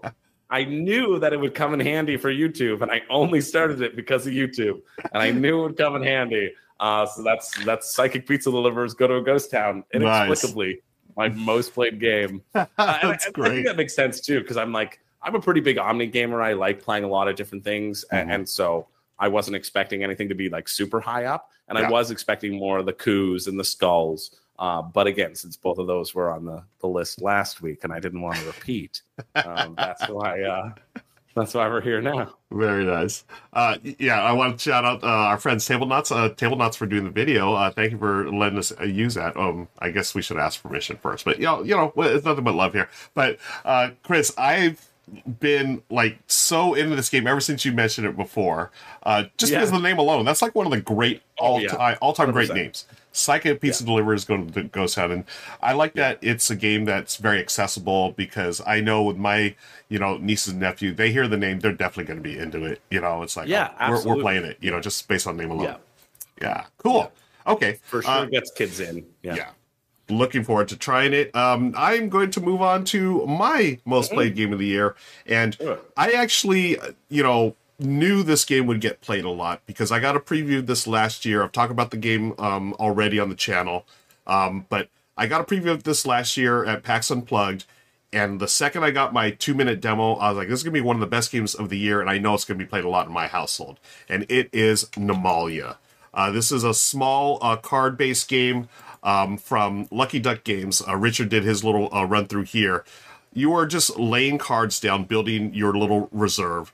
Uh, and you're lining up the animals. It's got that sort of Sprawlopolis thing where you are, you know, laying cards on other cards. It's a card drafting game, and then it's got the spatial element of how are you to, you know, get all these different animals and uh, reserves lined up in different terrains. It's got different goals. Um, you score two goals every round, and it changes every round, just like in cartographers. So it's got the best of Sprawlopolis, cartographers, and card drafting games the second I saw that, um, it was it really was just like a two minute demo. I was like, yeah, I'm all in on this. And when I brought it home, like when they sent me a review copy, I tore it open, le- relearned the rules, and Michelle and I just fell in love with it. And we played it almost, I think, ten times already this year. And I've introduced it to I think four different gaming groups or friends, and they've all loved it too. So nothing. Uh, it, it, didn't surprise me, but it, that I played it that much, I loved it that much, and I know Richard. Um, that one from Namalia for him sort of came out of nowhere, I believe, and so I know he was really pumped about it. But that's why it's my choice, or that's why it's been my game that I've played the most this year. That's Namalia. Nice. Yeah, I haven't played it, but you you you're selling it very well. I, I, love that dual that's sort of dual scoring condition of cartographers. I think yeah. it's a really cool thing. So yeah. that gets me intrigued for Yeah. Sure. When they when uh, it was actually Bree from Lucky Duck, um, when she worked with them, she had mentioned, Hey, I'm gonna show you this game. It's gonna take two minutes, and the first thing I wanted to let you know is it's got cartographer style scoring. I was like, oh yeah, because I love that uh, mechanism, like how you know you know what's scoring in the first round, and you also know what's going to score in the fourth round, right? So things are going to change, yeah. but you can still sort of plan ahead. I love that, and they yeah, yeah it's a it's a brilliant design, and uh, yeah, look, I, am hoping to get a copy soon, Chris, because it, it's wonderful. Okay, nice. let's go. Let's see what Richard's got to say for his most played game of the year. All right, Ruel. Yes, Namalia is fantastic. Folks, you have not heard the last of it on this very list. I'll talk a bit more about it soon. But, um, Chris, congratulations. You made it up to 2022. And I do have to admit, I, I do think this game looks really, really cool. I saw your video of it a while ago and was very impressed and very saddened that it does not support two players. It's a three player minimum game, which is not surprising. That's often the case with hidden movement games. Although I did check on Board Game Geek and people have reported that it works works great as a two player game with uh, the second player controlling two pizza delivery uh, agents? Uh, delivery folk. Uh, so you know it could be pretty cool. That's all very very nice but what did i play most so far this year? Uh, it's got to be earth. Man i played the heck out of this game at the uh, dice tower west library. I think i played it with you well i don't remember. I played it with so many people. I played it probably not quite a dozen times this year, which is a lot for me because I'm always playing, you know, new things to cover for the channel. But I I played it a lot at the convention, and I played it quite a bit uh, with my wife Jen while we were on the road. Then I sent it to Kimberly so she could film it for the channel, and then I was very very sad, so sad. I missed it so much that I went and bought myself another copy at a friendly local game store down in Salem, Oregon, and uh, I've got it and I've played it again. So we just can't get enough because this is such a big crunch crunchy game that gets so much gameplay done in such a fast time frame. Uh, it's absolutely amazing. Now, I am going to give an honorable mention to Sagrada uh, Artisans uh, because I played this over a dozen times, and it is a 2023 game. But I played this a while ago, uh, last year, I think, when I covered it in prototype form. So I don't think it really fits. It is uh, the most played 2023 game of mine, but not the game I played most in 2023, which again is Earth, which is fantastic. It's going to be making a lot of best of the year lists at the end of this year. Mark my words. Okay. Yeah, um, Richard, yes, uh, that was me. I did play with you at Dice Tower West. We played a four player game. It was me, you, uh, Nick Murphy, Shay, and I think one of their friends. Um, was a five player game? I forget, but I loved Earth. Uh, same same feeling. The second I played, I was like, yeah, this is going to be one of the top games uh, of the year. I know it, was all the rage at Dice Tower West. I was like the game that generated the most buzz. Um, I actually. I've actually played it a couple times on Board Game Arena, folks. It's free. You, you go play Board Game Arena and um, I need to get a physical copy because I loved it so much. I, it's an awesome game. I can't wait to try it solo as well. Um, Chris, have you had any experience with Earth?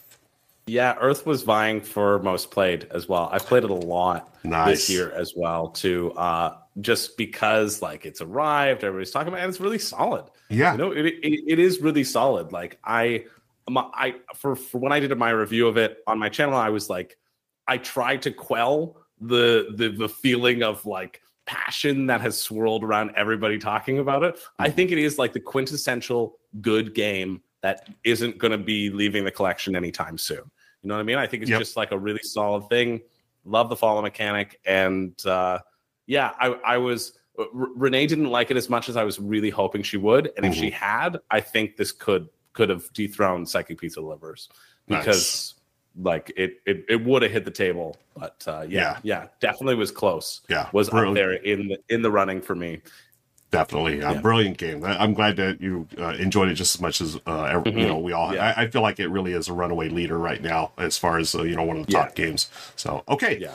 so most played. Let's move on to our next question uh, from rolling Reggie. Uh, Reggie asks, "What was your biggest surprise?" I'm excited about this. Yeah, yeah, My this biggest surprise. I'm Yeah, yeah. gonna go right and say it. It's Galactic Era.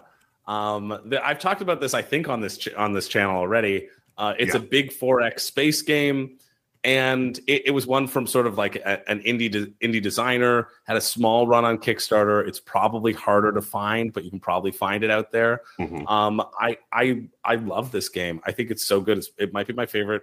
I think it's my favorite space 4X game. Right? Like I think it it it when it was pitched to me, it was pitched as the the all the things that I didn't like about Twilight Imperium. Mhm. Uh, the the designer reached out and said, "Hey, I've made a game that like addresses all of those things you didn't like," and so uh, that's that's what it's it, it, it worked all Yeah. the things it was true and so it was surprising to me that I, how much i enjoyed this and how much it hit with me I, I just think it's such an exceptional exceptional game. I've got a review on my channel if you want to check it out for more information. It's a big big spacex 17 different races with different powers. You can be good and then you can be evil. And when you're evil you can subjugate the planets. And when you're good you can only like um, ally with them. And so you need to ally with advanced civilizations. And you can't touch the primitive civilizations because you're obeying the prime directive. So like, all of those like little touches are, are just make it so good for me in terms of this big space game Mhm. and, and super happy that I've played it and super happy to, to always shout about it now. Yeah. It's the only thing that I've I've given like best of the year status on review status. I try to do that only four times a year. I hit the golden buzzer. Mm-hmm. And if this got the golden buzzer, I just think it is it is just like an exceptional design. Nice. And and and I love how much I loved it. Nice. Yeah, I I know we've talked about it on the show here Mhm. before, and it, Yeah. it's Yeah, yeah, yeah. besides the the psychic ghost pizza game. Um, this is the other one that's really been stuck in my craw, just because you know I love Twilight Imperium, but if I Mm-hmm. can get that same experience in like a fraction of the time with Yeah. still having all the 4x stuff that I love, I mean, yeah, this was immediately put on my radar by you, so I cannot wait to uh, play it. Some Yeah. now I don't know if um, Uh, it, it's out already, correct? Or It is out. Yeah, Okay. yeah, because it had a Yeah. Kickstarter and it's out. Right. I think I think what you could purchase at various locations, it would be like the overstocker or the the amount that the designer was able to buy, right? Like it's self-published. it. So you're you're purchasing it from the designer and, and he's probably shipping it to you, or you're purchasing it from a, a local hub that has it or or whatever. I I Yeah. I know that there are copies available for purchase, but I also know that like it's not wide wide release by Yeah. any means. Yeah. Okay, cool. Well, I'm going to have Yeah. to track it down. Thank you, Chris. Let's move on to my biggest surprise of the year. Uh, this surprised me in a couple of different ways. Uh, number one, uh, I remember I was a- approached to do um, a run through for the channel, and you know, as we do, we take a quick look at the rule book. I was like, okay, this looks cool. It's um, definitely on the lighter end, but I was like really intrigued by it because of the format. So the format of this game, it's like a tournament. You are getting a tournament in a box. So you're playing a, a game. You whoever wins, they go on to the next opponent and so forth. And you play seven rounds, and then the top two scores go and duke it out for the championship. And that really intrigued me. And then, as I'm prepping for the video, it actually got nominated for a Kennerspiel and I was really fascinated by this because because of how light it was. By the game, the, by the way, the game is uh, challengers, folks. Um, I was intrigued because I felt like it was a little bit on the lighter end, and you know, as we're filming this video today, folks, just last night, it was announced that Challengers won the Kennerspiel. So this is your Oh, this is your that. 2023 Kennerspiel uh, winner, folks. Uh, Challengers. Here's the run through I did for the channel. I actually soloed it, and this is what's fascinating, Chris. Again, it's a tournament style game. It plays up to eight players, and you can solo it because it has a little robo deck, and that robo deck is also used when you have an odd number of players. So that way, no one's just like sitting out. So, like, if I had three players, it'd be say like me versus Michelle, and then Chris. If no one's around, Chris would play the Robo deck, and then those two winners. uh, You know, they have a little chart there that's your seating chart. It's like after you win this game, you go to the next one, and then you know you someone plays in Robo deck and so forth.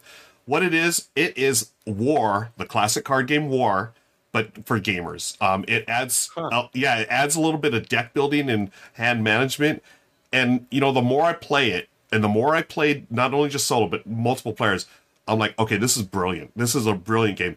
As far as like being a Kenner Spiel versus just the Spiel GR, I feel like it's a lighter game, but you know what? I'm okay with that because it's worthy of all the praise it's getting. Um, because you can play a tournament style game, this entire game, 45 minutes to an hour. That's it. You play eight rounds or seven rounds plus a championship game, and at that the end of it, it's like, okay, so and so's a champion. I love it. The gameplay is super smart. You start with a base uh, deck of cards, and then I think it's really like a perfect um, introduction to deck building because after a round, you're just going to go to either a deck A, B, or C, depending on what it says on the card. You just grab one or two cards, and then you add it to your deck. And at that time, you can discard and you can remove from your hand any cards that you want. There- There's no like trashing mechanism. There's no currency to worry about. You just do it, and then you go to the next game and play. And you know, you, hopefully you'll win because you're going to get points. Even if you don't win that round, you're still you still have a different opportunities to get points. So it's always you know I play this. I think the max I played is probably five with the Robobot, and this game shines at that higher player count because it's it really does give you that feeling of a tournament tournament without Yeah. having to get you know a bunch of people trying to coordinate and having like all day to do a tournament. No, it's done in 45 to an hour. I, I think it's so brilliant in that aspect, and you know it may not be what I feel is Kenner Spiel material, but it's definitely an award winning uh, game, definitely worth all the hype, and that's why it was my biggest surprise of the year. Challengers, Nice.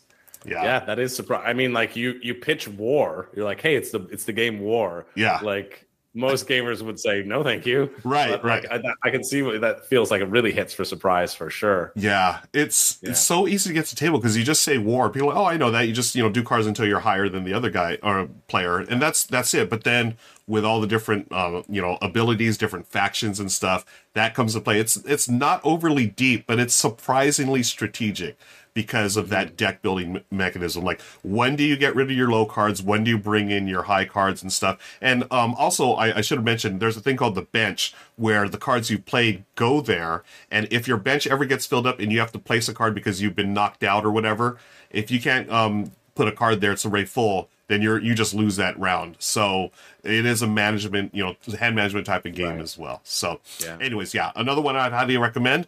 Uh, let's find out what Richard has for his. Um, uh, what are we talking about? This is his biggest surprise uh, of the year. Uh, coming right up here, Richard. Take- All right, biggest surprise. Ruel, challengers. You know what? I kind of share that surprise, but for me, it's surprise that it got nominated for the Kennerspiel des Jahres. Uh, I mean, I, I enjoyed your run through of it. I get the idea, but yeah, that was got to be one of the biggest surprising uh, choices of the year. Although I'm sure that's probably not the surprise you were talking about. You're just talking about how much you enjoyed it, I'm sure. And I'm sure it's great. But yeah, Kennerspiel, I don't know. Uh, Chris, Galactic Era. I remember you talked about this on a previous episode. And yeah, it sounds really fantastic.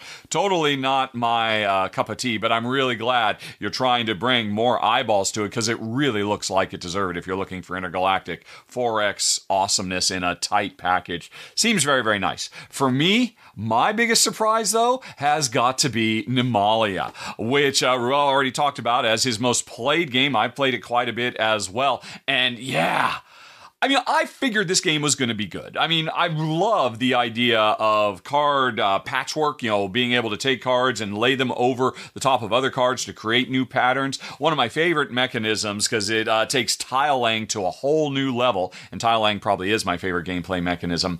And honestly, I mean, I have to admit, I wasn't that surprised by another revisit to the old well of card drafting a la Sushi Go or Seven Wonders, but it's done really nicely here. Uh, kind of harkens back to Notre Dame uh, from Feld, and probably actually better a card drafter for two players than most when it boils right down to it. But what really makes Nemalia special is recapturing the magic of the um, multi revisiting objective system that, as far as I know, folks, correct me if I'm wrong down in the comments. I think the first time we ever saw this was in uh, Isle of Skye The idea that, hey, there are multiple objectives and they will get scored multiple times at different times over the course of the game. So you want to figure out how to do well with it early and how to do well with it late. And uh, let's see. Oh, oh, oh, uh, you know, obviously cartographers, uh, you know, came after Isle of Skye and really popularized this idea. Everybody loved it there, and yet we hardly see it in games at all. Board game publishers, this has got to be just about the best way you can handle board game objectives, period. And so, so far, Isle of Skye, cartographers, and Nemalia, again, folks, if there are other games that have used this system for objective management, please let me know down in the comments because I want to play more of them uh, because uh, it's such a surprise how amazing it is, which is why Namalia makes my biggest surprise so far for the year.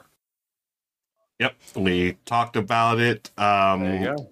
and there it is. Uh, yeah, so can't wait. Oh, I already got the next uh, question up here. What has been your biggest disappointment? Wow. Anyways, uh, final thoughts are Namalia, folks. Richard and I both. I played a bunch. He's played a bunch, and Chris hopefully will be playing it a bunch as well. I hopefully will be playing it more than the two of you combined, Yes, do it. just to be competitive. Yes. Uh, um, I already spoiled the next question, Chris. So we're just going to jump right into. Number four from jump into Reggie. What has been your biggest disappointment? Well, my biggest disappointment is that Richard had to steal your number two. No, um, no my biggest my biggest disappointment is uh, another older game that I played for the first time this year, and I was so excited for it. I played it at the Niagara Board Gaming Conventions, just a little big, uh, a, a, a little a little big board game meetup um, where everybody brings their own games. You you know, it's a weekend of gaming. It's that's close to me, and and so I was very excited to get this to the table. It requires eight people to shine, uh, and that's Captain Sonar. Yeah. So Captain Sonar is one that I have been wanting to play for ages, right? I've heard about this great game, but you have to play it with eight people. You have to play with eight people who are ready to do it real time and have all the chaos going of move the bombers, like uh, okay, no, I can't move up up because our systems are broken. Four different stations of people doing things all at the same time, and just like obviously going on the honor system of of you know you can't cheat, you can't say ah I'm not on this place because it ruins the fun. Um, but what what I found was these roles felt really imbalanced in terms of the amount of like fun that you actually got to do in them. I felt like I got to do the most fun roles, which was the engineer little mini game of choosing what things to break every Yep. time you move and then sc- crossing them out like the the person who was next to me was just loading up just got to cross off x's and say hey this this weapon system is ready to fire i was like well that that doesn't seem exciting at all yeah. um, so that was kind of a letdown. And then I played as the playing as the navigator was okay, and that was fun, like trying to be the captain and, and like communicate with the crew. But I, I just felt like I feel like it's it's it just didn't hit with me, it, and I think maybe it's because you could have somebody really alpha game it, but it's not like anybody was alpha gaming it in Captain Sonar because you could just play it all by yourself, one v one, and having to manage all of those things and, and listen to the other person. I mean, that would probably be pretty hard. You probably want to do it two v two, one person listening to the other other team and plotting things out, and, and the other person navigating. But Mhm. it, it, it just, I don't know, it it really. It, it just it just was a letdown. Uh, have you played Captain Sonar real well? I assume you have. I have, What yeah. And you know, I, I I liked it, but I felt like I I mean, it was. I remember when it came out, it was all the rage. You know, it was all the hype, and Mhm. you know, I could see why people like it. I, I did enjoy it, but ultimately, I remember with my gaming group, it just fell out of favor way quicker than I, you know, I thought it would, and Yeah. it, it just it didn't have staying power for whatever reason, and and I know that didn't they redo Captain Sonar as like a mass market game where it was only four players taking like Yeah, I think something like it that. was just called Sonar or whatever. Yeah, yeah, I I remember just really wanting this eight player game to like click and and I Yeah. just wanted to play it for so long and Yeah. I've almost gotten it so many times. I'm like you know what? You know a person who has it. If you're going to play it you need eight people so you're going to play it with them. Like Yeah. pull your jets. Don't add it to your collection. And and it's one that like I don't see myself ever wanting to play again. Like I Yeah. liked it. It was fine but it, it ultimately it was just like a ah. Yeah, and, and so so it, it it's that sort of like super high expectations and putting putting something forward and being like oh this is going to be a frenetic awesome thing. Right, and it just being okay yeah. yeah that was Yeah. captain sonar All right, yeah, battleship for gamers exactly. Yeah, real time battleship for gamers, and ultimately, I mean, I liked it, but didn't love it uh, as much Yeah, as you know yeah. everyone else did. Yeah. Okay, great choice. Um, let's move on to my most disappointing game, and this one uh, just bummed me out uh, for a couple of reasons. And I talked about this on my Ruel's wrap up, where I talk about the games I play every month. I played this back in March. Um, it's actually a game that's coming out at Gen Con, um, but you know, um, I got an early copy of it. It's a game called Bonsai, like Bonsai Tree, right? Uh, this one is a tile laying game, and that I was like super hyped about. You know, I'm always hyped about tile laying games, but right off the bat, I mean, it's it's perfectly fine as a, a tile laying game, but th- this is what bothered me, and I didn't say anything when I brought it to Star West. Uh, this bothered me the the artwork on this. Uh, so you know, I mean, I, you know, I, I checked. There was no cultural consultant used on this game, but stuff like this, folks.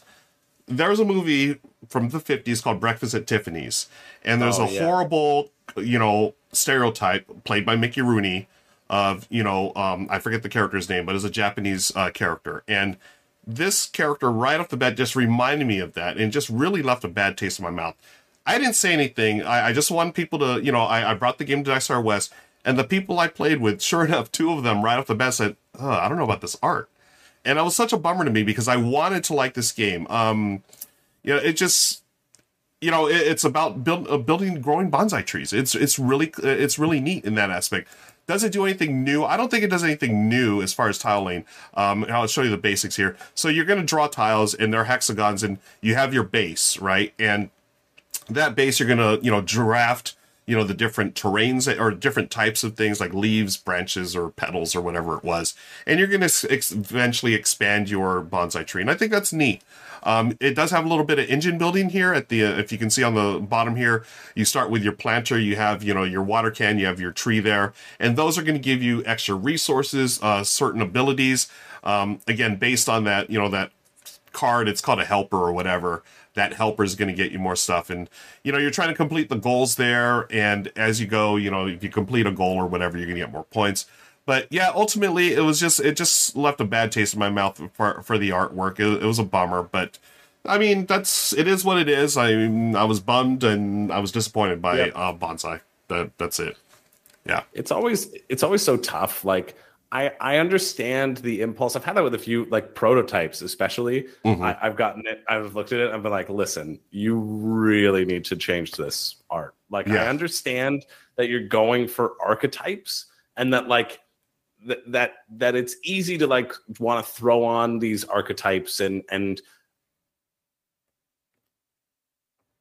like let's let's get let's get past this. Let's just like yeah let's just like not you know it's kind of it's kind of one of the reasons why i don't really particularly enjoy that many games about colonialism you know what i mean? Right It's like- yeah. It's, like, yeah okay sure like that happened but like i don't want to i don't want to like think about it. I don't Yeah. want to like participate in it. Yeah. You know what i mean? I don't want to just like revel in it yeah. that much you know? Uh, uh, yeah. I don't know. It's it's just it's it's it's kind of weird yeah it, it comes for me it comes down to that whole thing come on let, us just do better folks you know um let's just real, do better just do we better We don't have to do this, right? Yeah, You can yeah. do it a better way. So in a way that like doesn't potentially alienate X amount of people. Yeah. So just Yeah. so just like do it that way instead. exactly yeah now there was this uh, um uh, there was a little slight hiccup there, folks. I, I, pressed the wrong button and something just popped up a little. It said Gloomhaven. Um, I'm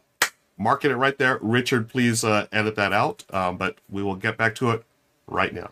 Okay. Hey, I mean, Cephalofair is our sponsor, right? Yeah. Why not give them, you know, extra time on shout out. Yeah, a little shout out. Okay. They, they use cultural consultants. I they do. That. They're, they're, yeah. Good on okay. you, Cephalofair. Excuse me. Okay, so that's our um, most disappointing. Let's see what Richard's got for us for his most disappointing. Richard, take it away. Okay, disappointment time. Yeah, well, I remember when you uh, talked about Bonsai in your wrap up a few months ago. So I think you played it at Dice Tower West, right? If I recall correctly. And yeah, that is a real shame. Uh, it looks like a sharp enough little tile laying game, but that presentation, I really hope they fix it somewhere down the road because it's like uh, but anyway, um, Chris, what was yours? Oh, geez, Louise, Captain Sonar, talk about a fan favorite. But in all honesty, I kind of agree with you. I actually got a chance to play it once with Jen and a big group of people years ago at Essen Spiel, and I thought, boy, this game does absolutely nothing to uh, help new uh, players get into the swing of things when you're playing with a bunch of hardcore veterans of the game who know it in and out. We had a terrible time. No offense to the folks we played with, they were all nice and jovial, but geez Louise, literally throwing you into the deepest end of the pool. Um, and yeah. I'm, sure it's great, but yeah, we did not enjoy our time. Uh, so I think we were disappointed many, many years ago, uh, which is where apparently where Chris lives in the past as opposed to the present. Alrighty, um, what? Oh, what was mine? My Island. Uh, now, this is a new legacy campaign game from Reiner Knizia.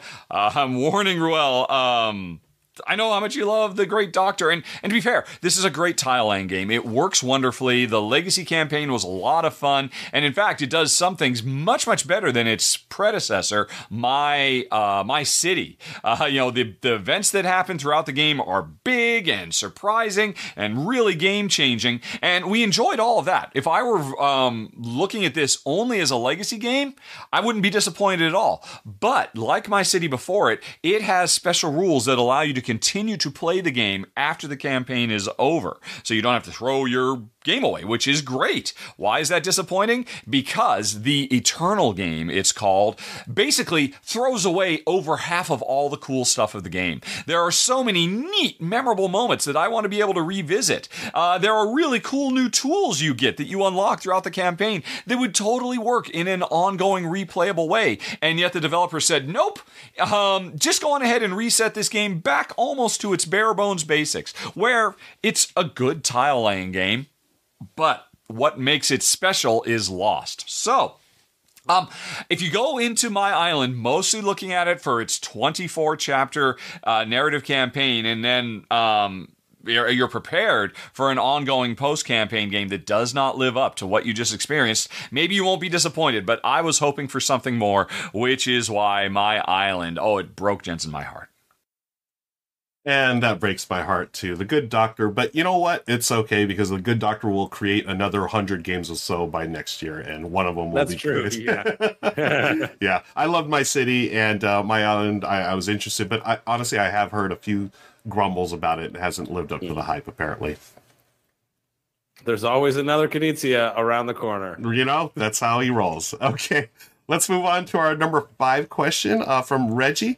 Uh, Reggie his prompt was number five. What game do you want to get off of your shelf of shame the most? Uh, Chris, I know we both got tons of games on our shelves of shame, but uh, mm-hmm. what's the one that you want to get off your shelf first, the most? Well, the one that I want to get off my shelf first has actually been acting as a lovely um, microphone stand for me until I play it. So thank you, uh, representing City of the Great Machine. Um, this is one that I'm actually very excited about. This nice. is this is one that I I can't I can't wait to play. It's a one versus all game. I saw it when it was back on Kickstarter, and then they reached out for me to cover it, and I was like, yes, please. Uh, and I was like, I want to cover it as soon as possible. So send it to me in Halifax. So they have, and I'm gonna I'm gonna play it. This is one of the things where like review obligations that doesn't feel like an obligation whatsoever because mm. I was really excited for it. It was definitely it was like my pick of the week when I was covered it back in Kickstarter. It's um, one player plays the Great Machine and they can move rooms around in this modular steampunk city and thwart the agents who are trying to create a revolution. They want everybody just to stay in orderly fashion. And so the agents will communicate with each other and they'll be like, hey, we should do this sort of thing. Um, and then the, the great machine will then put their their actions face down and you all reveal at the same time. And so what I also really like is that the agents are trying to sort of I games that that kind of throw this in that they're trying to to to have that communication like, hey, do you want to you should we go to that location? Yeah, we should. But they can't say it or else the great machine will just be like, I'm bolstering the defenses in the the library, right? uh, and so, so I love that potential interplay. That's what I'm really looking forward to. And uh, yeah, it seems like a really nice production copy, slick thing. I think it'll be yep. easy for people to get the hang of too. Like not a lot of rules overhead. Um, yeah, I'm I'm really looking forward to getting this to the table. It's one that I've like read the rule book a bunch and like haven't nice. Haven't gotten the group yet to play. but I know very soon I will, and I and I can't wait. Yeah, nice. Yeah. Sure. Uh, this one I remember uh, watching Shay's run through, which we were just watching right now, and it, it mm. looks awesome. And um, I would uh, hopefully one day I'll. I don't have it on my shelf of shame, but hopefully one day I'll get it on my shelf of shame so I could, you know, yeah, wish that go. I played it right. So, all right, nice, good call, Chris. Let's move on to mine. Uh, this one is actually, I'm going to be honest, it's not on my shelf of shame. It's on my living room table of shame because I cannot fit it on my shelf. It is um, oh, by the way, it just happens to be a game from our uh, sponsor at Fair Games, Frosthaven. I am dying to play this game, and uh, again, it can't fit on my shelf because it, it's ginormous. But I can't mm-hmm. wait to play it. You know, Gloomhaven, Frosthaven. Uh, again, check the show notes below for the current uh, um, uh, campaign on BackerKit. But you know, it's Gloomhaven, but um, in this new standalone, or I mean, uh, sequel, and uh, the, the gameplay it's uh, supposedly sharper. They've taken the lessons they learned from gloomhaven streamlined some stuff created this whole new narrative and you know you're still out there being the best mercenaries you can to you know get all uh, as indiana jones would say fortune and glory kid. And um, i don't know how i brought indiana jones in this. It has nothing to do with this but it looks fantastic uh, this is uh, richard's run through of the prototype and you know, you still got the basics um, of uh, Gloomhaven. You know, playing uh, your action cards game, trying to get the initiative, and trying to figure out, puzzle out exactly how you want to go about killing all the bad guys and getting the loot and going and leveling up and all all that. So I'm excited for this. Uh, it got minis. I mean, folks, this is such a big game, and I'm really looking forward to it. I have not finished Jaws of the Lion, the smaller one yet, so I want to finish that, and then um, eventually get to Frosthaven. Um, I never completed Gloomhaven, but I figured, you know what, I'm just going to go straight to Frosthaven because it's awesome, and you know, so that's that's going to be the game that I want to get off my shelf shame the most. Frosthaven. Nice. Yeah. yeah. I mean, it's just more Gloomhaven. I haven't finished Gloomhaven either, yep. and I haven't even started Jaws of the Lion, which is also on my shelf of shame. Nice. So I could not justify purchasing Frosthaven, yeah, because I ha- I have so much that I still have to uncover. But yeah. like, yeah, definitely worthwhile getting to it. Definitely. Okay, let's see what Richard's got on his shelf of shame. Okay, Raw, I'm right there with you. I've got my copy of Frosthaven right up there, just off camera, and it is taunting me. It is mocking me, but I feel like I can't even start it until I finish Jaws of the Lion. So, yeah, those are very, very high on my list, but those are going to be such a huge commitment of time. I've chosen a different one. And Chris, uh, City of the Great Machine, yeah, that looks great. I really enjoyed the run through that Shay did of it last year, I think, or maybe it was two years ago now. I, I can't blame you for that. That seems like a good, good call to uh, be very, very sad about. But for me, I am going to be very, very sad about not having gotten a chance to play The Gardens. When I first saw Amy and Maggie talk about it on their Thinker Themer channel, I was already in love with it. And then over here, Board Game University, uh, Stella did a great little how to play when it was crowdfunding originally. And yeah, I know this is just going to be one that Jen I absolutely adore. I only recently got a copy of it. It is taunting me, um, and it's tricky too because it's I'm late to the game, so the uh, folks who vote on what games I cover aren't particularly excited for me to see it. But I really, really, really, really want to get this off my shelf of opportunity. Uh, the Gardens. Oh man, this looks good. And thank you, Stella uh, from Meeple University, for a great, great video. Yeah, that's. I remember when this was crowdfunding, and it looked fantastic. And for whatever reason, I missed the boat on it. But um, hopefully, Richard gets it off his uh, shelf of shame soon. Yeah, I remember it too. I thought it looked good. Yeah. Yeah, good choice. Just so many games, so many games. Okay, uh, let's move on to our sixth of eight questions from uh, Reggie. Uh, Reggie asks, number six, uh, which game from three or more years ago, Chris, did you discover this year? Well, you know me. I'm all about the cult of the new. Um, I don't like to really live in the past too much, so I don't like to play older games. You know what I mean? I, games for me they expire. They expire, and and if you're playing older games, yuck. But for this one, I decided to make an exception. Nice. Um, and and remember how we said there's always another Knizia around the corner. yes. Well, this is my Knizia around the corner. I've talked about it a bunch. It's Ra. And so technically, I'm probably cheating with this a bit because I think I played it for the first time, whatever, November, maybe December. Mhm. Um, I, I got into it. I got picked up a copy from working through World Series of Board Gaming and, and then like did the coverage on it. And then I just, uh, but I, I, I wanted to put this here because I feel like I've really discovered how great a game this is over this year. It, it's a game that, like, with this new edition that's just come out, a gorgeous edition by 25th Century Games. Uh, it's not the one that we're showing right now, but that that's kind of one of the older editions.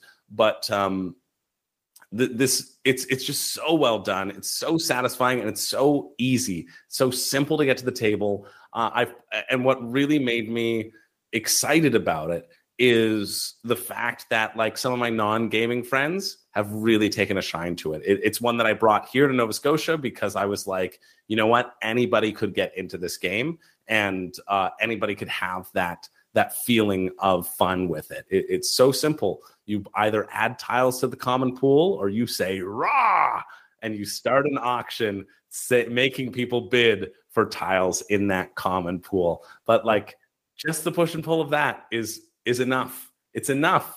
Yes. It's great. Yeah. It's yeah. Yeah. it's so brilliant. I love that you said Ra because that it's inevitably Mhm. that's how it's said in the game. People you can't just say Ra. It's Ra or whatever. Yeah, it's you know? Ra. Yeah, Um, yeah. I, I have to shout this out. This video, it's from the Dice Tower uh, because uh, Hmm. yours truly was invited to go play with Tom and them uh, la- uh, two years ago. I spent a couple of days there playing games. Ra was the only game I won the entire time I was there, and I have to show Nice. this video because I won Yeah. Ra. I was so excited. It's a brilliant game. One of, uh, my opinion, Knizia's top three games probably of all um, time. Yeah. I'm, I'm a sucker for Samurai, but Ra is right up there. Great choice, Chris. Yeah, And yeah. Yeah, as uh, Richard would say, welcome to uh, 20, what, uh, what, ta- what year was like 2010 or whenever it was it came out. It's I, feel like it was even like 99. 99. Oh my gosh. Yeah. While we, Yeah. while we uh while you move on to yours. Cool. Uh, my game, um, it's one that I discovered. Uh, it's been out for I think four years now. It's not too old, no, but it has been out for a while, and I I'd heard about this game.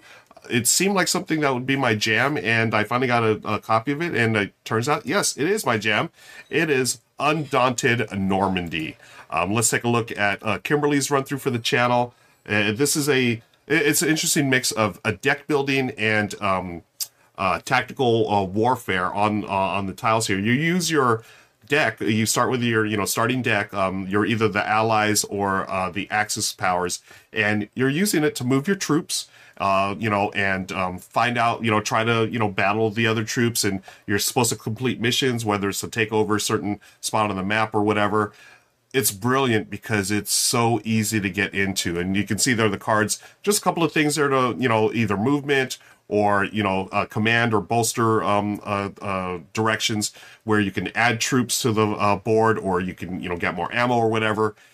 Oh man uh, i i don't know why how this slipped you know uh, i know why it slipped past me the whole world war ii thing it's not really my thing but the Yeah. gameplay in this is outstanding, Chris. It is so streamlined, and for a war game, battling one v one. Now, uh, it's not going to be for everyone. I mean, it is in your face. You're battling against someone else, but I think it's just so well done and so quick to play. You're playing these little skirmishes in about thirty to forty-five minutes. Um, and it's a two-player game. Now there is there are a couple expansions, and there's one that just added a solo bot too, so you can play this solo. But you know, in each box, uh, this is the Normandy one. There is like a, I think a North America or North Africa campaign now. There's, uh, I think a, a UK campaign coming up, but each box has um, different battles within it, within it. So this, I think, what Kimberly's playing, I think this might be the first one, but there's like different setups. You know, uh, the way you're going to move your tiles. There's also different cards. So depending on the mission or whatever, the skirmish battle, uh, you are going to be, you know, using different cards from the box. So got a lot of replayability. Um, just a very smart game. And even if you're not into the whole war theme, folks, I would recommend it because of the gameplay. It's so sharp. Um, and that is a game that I discovered uh, recently, Undaunted Normandy. Nice. Okay. Yeah, let's- 2019. Mine was 1999. So it was like, oh my gosh. But, uh, you know, the good doctor he build he builds games to last gotta you know yeah, gotta love still that good. okay Still freaking great. it is uh, let's see what richard's discovered this year All right, uh, big discoveries from older titles. What did you have, Ruel? Oh, Undaunted Normandy. Yeah, not my cup of tea, but uh, Kimberly did a great job covering it on the channel, and I thought it looks like a lot of fun. If that's if you want a head-to-head battle of wits uh, set in a very very depressing uh, time in human history, uh, then I don't think you can go wrong. Seems very very sharp. And Chris, oh Ra, wow.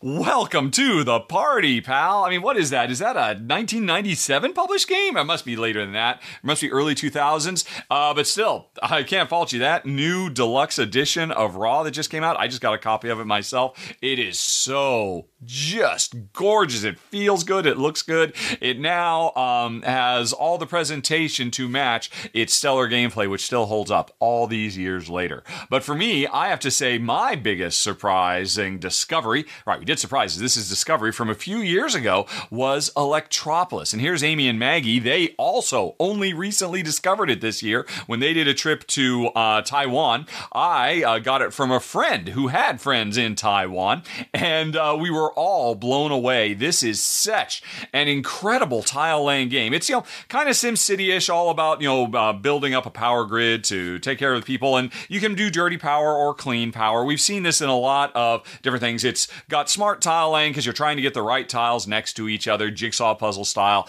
There's nothing new there, but what's really special about this game, there's two things: the drafting for the tiles you grab every um every round uh, kind of ties into this Kingdomino uh, initiative system, which is really really smart. I really like that a lot. But what's more important, every round you're going to get anywhere from oh a two to six tiles, which means you can have turns where you're getting a huge amount of tiling done, and sometimes you're just taking baby steps. But also every turn you're going to get a new card, and each one of these cards has two halves, some kind of bonus, whether it's points or resources generated or objectives or whatever it might be, and the other half of that card tells you all the tiles you just got. Here's where you have to put them on the bottom half of your board or on the extremities or extremities or whatever.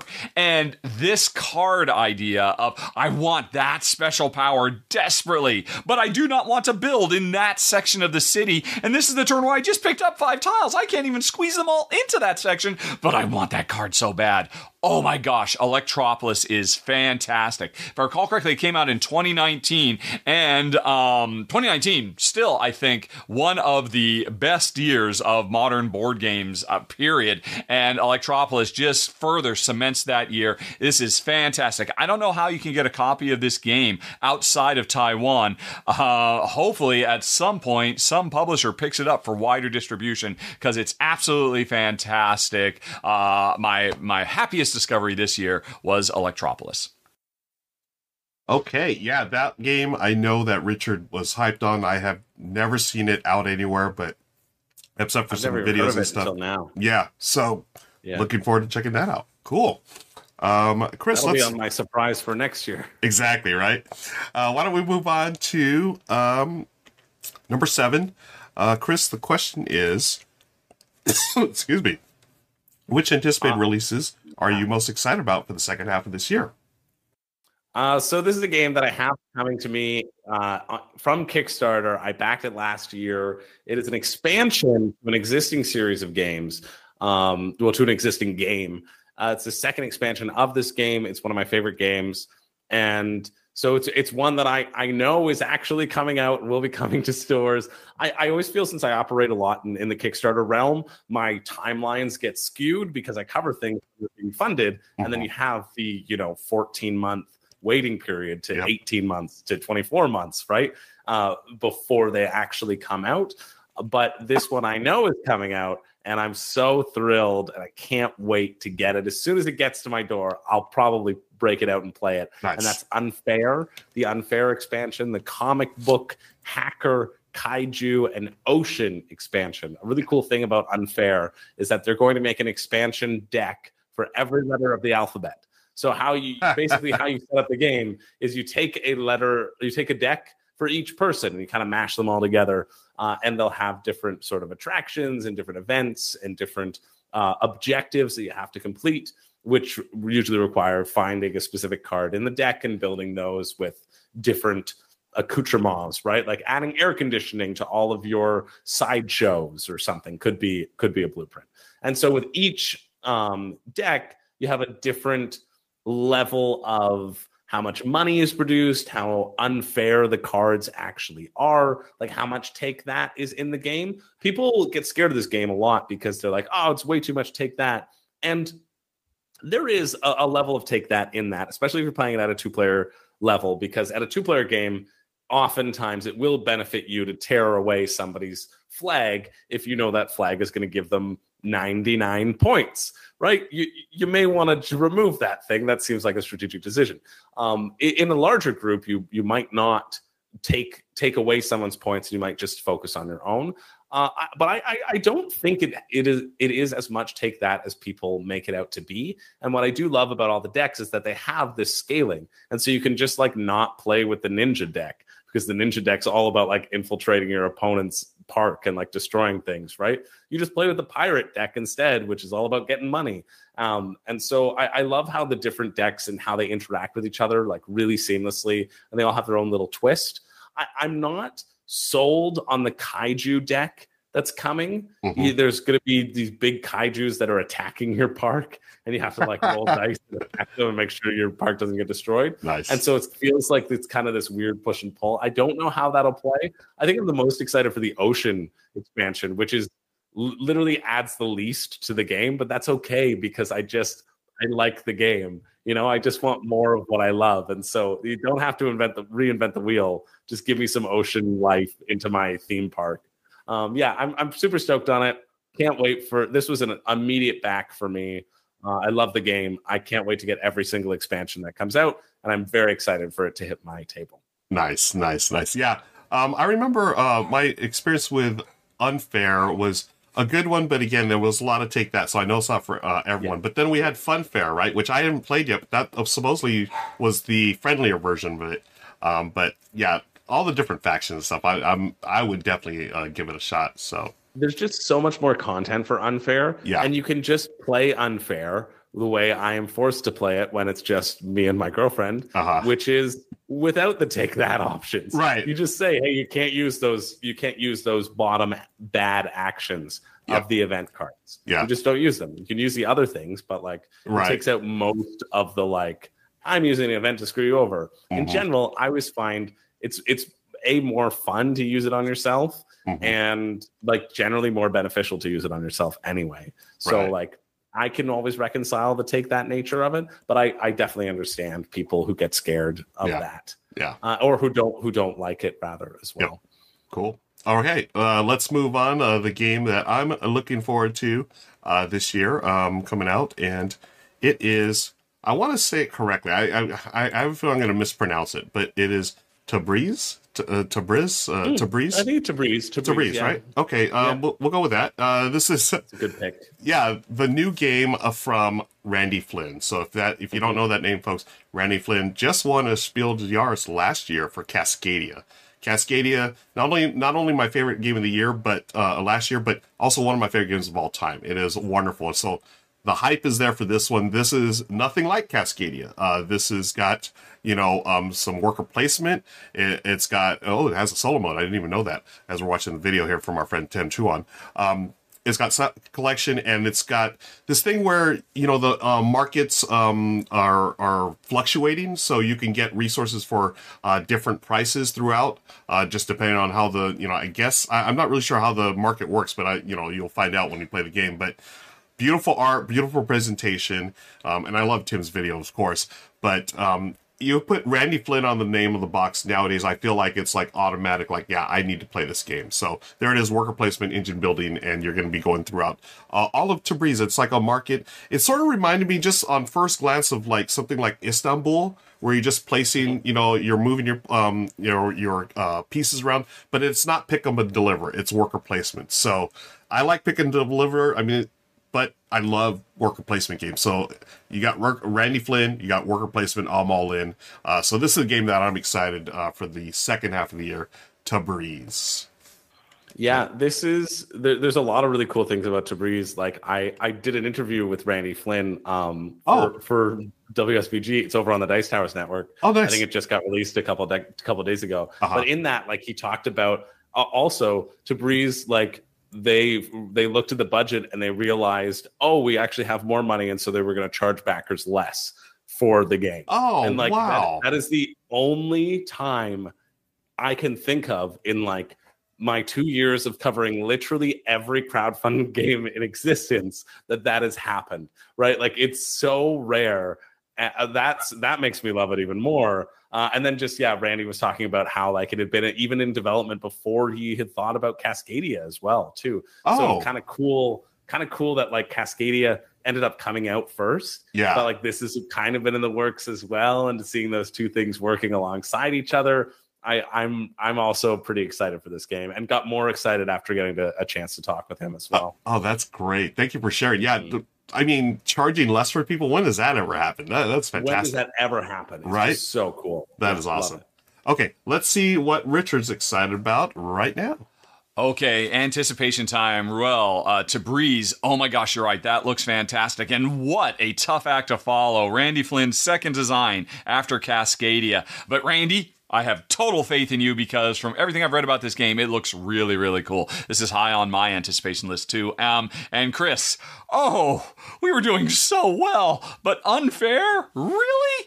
I mean, yeah, I've, I've, you got a cold black heart. I understand you love to destroy your enemies who happen to be your friends, and I, I guess that's cool. I mean, yeah, unfair is great. I know because I played Funfair, the infinitely superior title. I want, I want more Funfair expansions, not unfair expansions. But say la vie, what am I personally most anticipating? Oh my gosh, there are so many. I had a tough time narrowing this down. This was my toughest choice of all, but I'm to go with Planta Nubo from relatively new publisher, The Game Builders, which I don't quite understand. It looks like there's some kind of uh, board game co-op, just bringing together different designers and uh, you know giving them the freedom to publish whatever they want. And uh, their first one was Applejack, which Amy and Maggie covered for the channel. Really, really cool tile there from Uwe Rosenberg. And now their second big game is also from Uwe Rosenberg, uh, teaming up with Granja guys, Mike Keller and um, Andreas Odendahl Oh my gosh. I don't know much about this game. There are no pictures, but what is the description? Oh, we uh, grow energy rich flowers to plant in cloudy gardens, the treetops of the arbors, deliver them in bee like airships, which transform them to biomass converters to be um, transformed into green energy. Uh, it's got action drafting contracts, tile placement, worker placement. All I know is the um, pedigree, uh, you know, Uwe plus Andreas plus, uh, you know, Mr. Keller. And I mean, all I can say is look at the art of this box cover.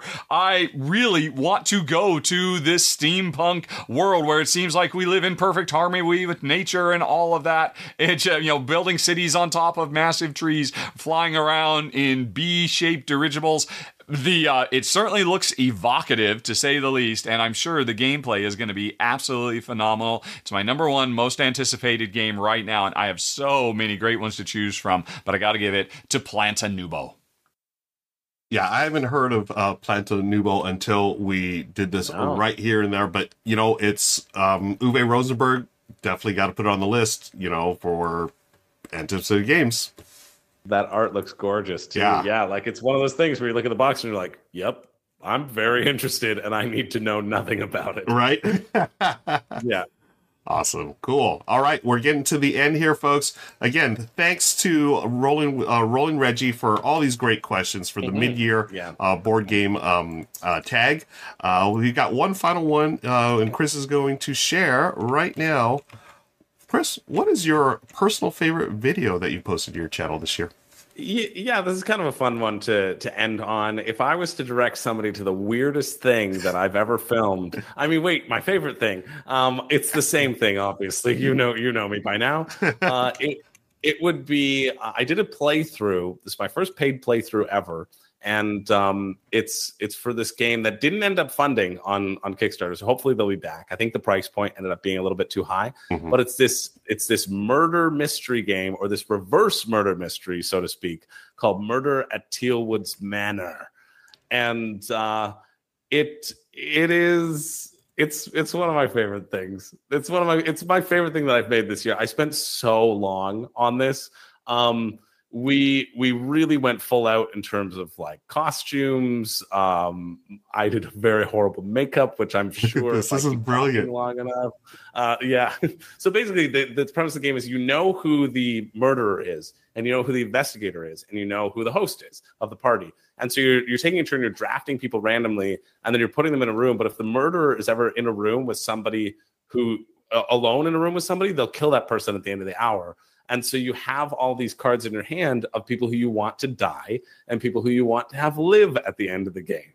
And so and so you have to like navigate like okay, I'm trying to get the murderer so that I can put it in this room, but like all the rooms let you swap people around. And so it's this really fun game of like everything you're putting is put face down and you get these little tokens where you can peek at what people have put down and you're trying to think, hey, do they really want that person to die or are they just bluffing that they want it to die?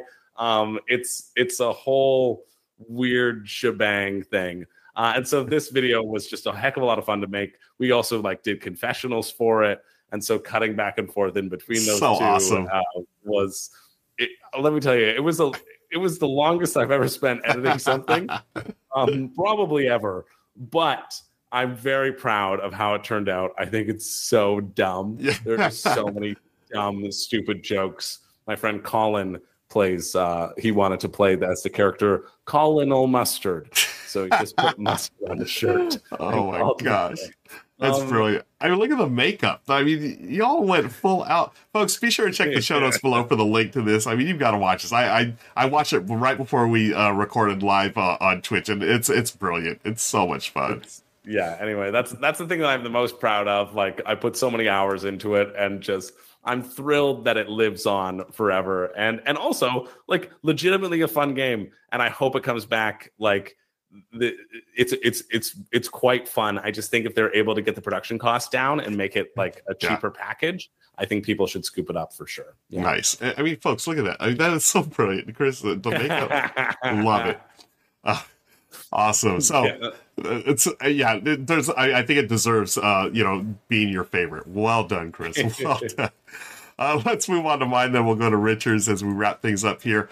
The favorite video uh, for me that I did uh, this past year is uh, something that my buddy Daryl and I started doing on my channel. We haven't we did it a few times earlier this year. We're going to get back to it real soon here. Um, but it is a series that I'm calling On the Clock. And we played Cascadia. We were just talking about Randy Flynn. But what On the Clock is, Chris, is or my friend Daryl and I, we play games as fast as we can using a chess clock.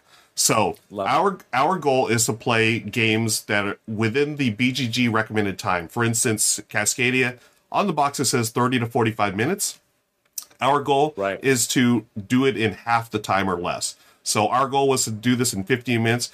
But you know, Daryl and I, we are overachievers, at least we think we are. And we said, you know what, we're going to give each other six minutes each. That's 12 minutes. And yes, we did play Cascadia in 12 minutes. It's super fast. Um, it, it's funny because we're actually, I have this on double time, but uh, when we play it, it does feel like double time in real life. Um, so. Yeah. It- It's it's a lot of fun. It's something that I actually talked with uh, the brothers Murph a while ago, and also my friend Matt from Silver Metal Tavern, where we want to play a, tw- a game with Twilight Imperium using chess clocks, where we only have a certain amount of time, and if you Yeah. run out of time, you just lose, and that's how we play. out. Yeah. you're just out. Civilization explodes. Exactly. Just boom. That's Yeah. it. So we want to do a six player game of Twilight Imperium within like 90 minutes or some crazy amount.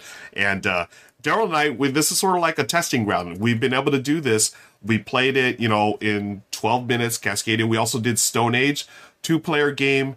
Uh, says the box says like 45 to 90. We did it in 30 minutes, or I think it was like 28 minutes or something. So Nice. obviously, you're not playing, you know, you're playing suboptimally, but it's fun and it's games that we already know sort of like you know by heart and we, you don't have to think about it too hard and uh, it, it's a good time and that's my favorite video of my channel on the clock playing cascadia That's a great. That's a great con. Like I, I think I remember you telling me that you did that, and I Yeah. just thought it was such a such a great thing to do. I've I often like.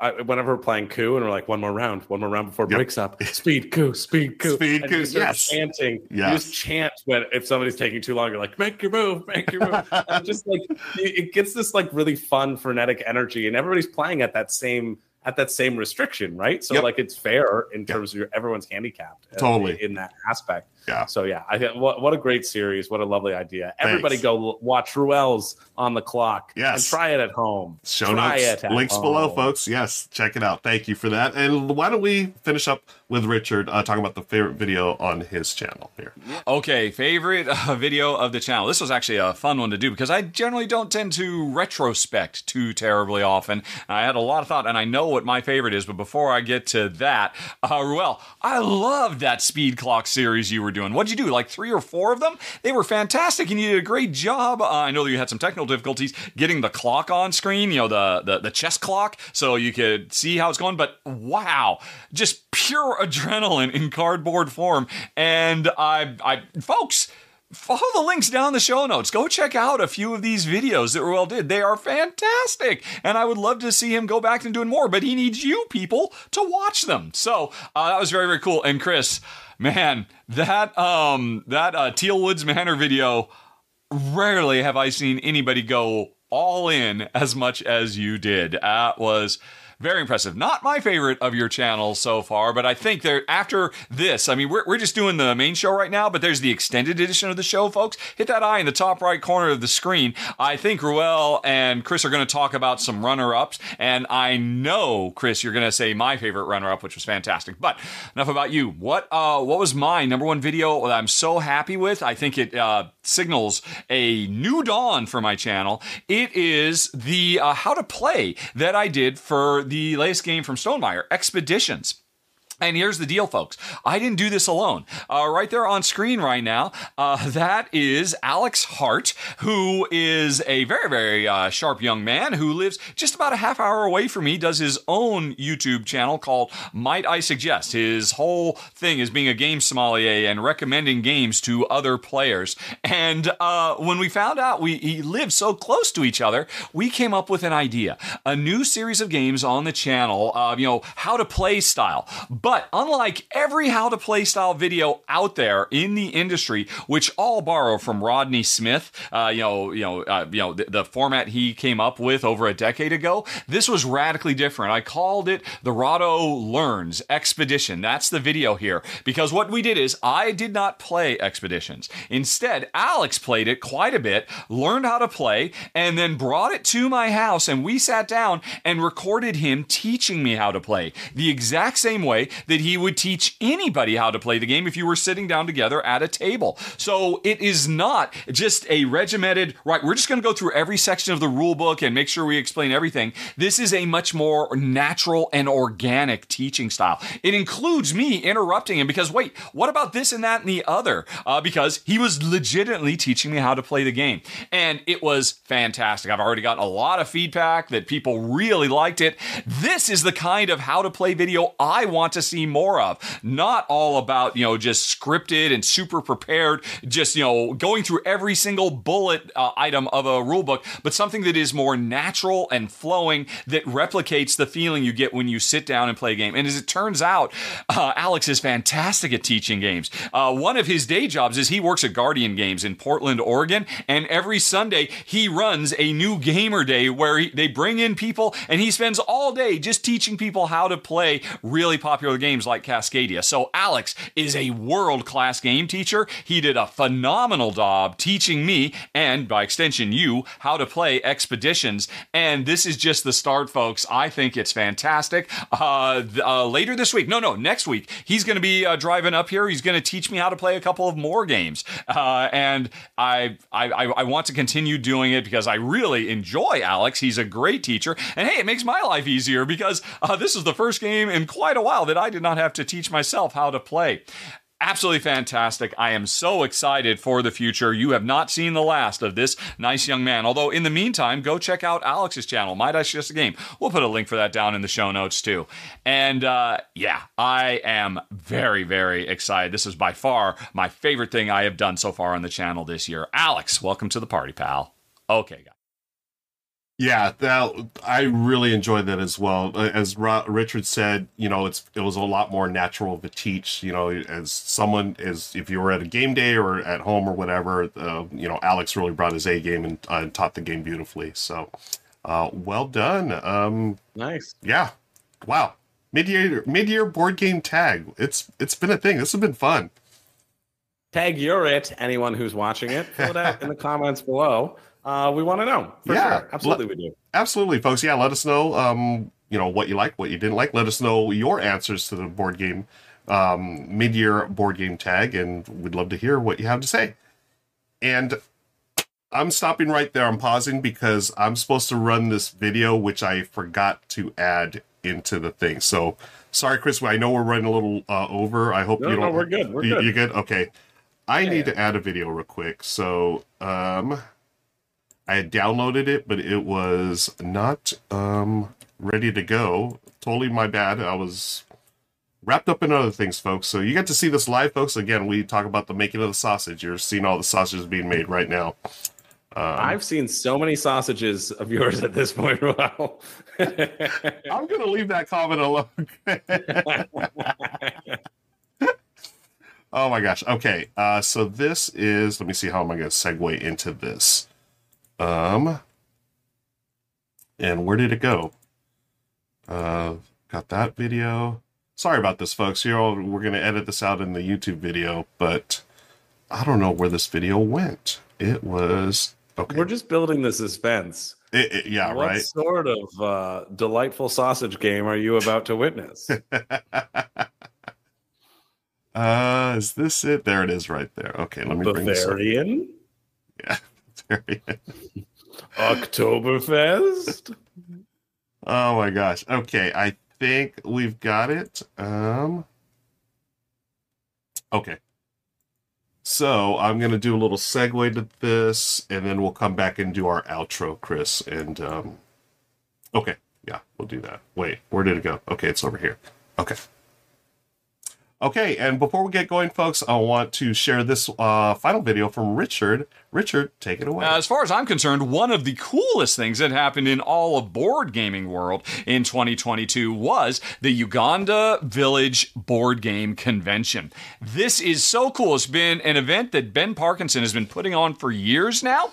Uh, every year he raises funds to be able to run a convention in Uganda that um, is attended by all kinds of kids um, from all over the area. And for many, if not most, this is their first introduction to what you and I love the modern, exciting designer world of board games. And you know, you get to take these home and share them with their friends and family. And heck, if we're lucky, they become lifelong board game fans. And again, if you're like me, folks, you know what a positive impact uh, modern designer board games can have on, heck, an old brain like mine, let alone young brains like these. Um, you know, they're incredible for logical thinking and learning tools and all of that. And so, Ben has been doing this for years, and I mention all of this because last year was a huge success. They raised uh, 5,300 pounds to be able to pull off their biggest convention so far. But you might have guessed, folks, Ben, as of this week, is starting to fundraise for a 2023 convention. And I just want to do a shout out. I want people to know about this.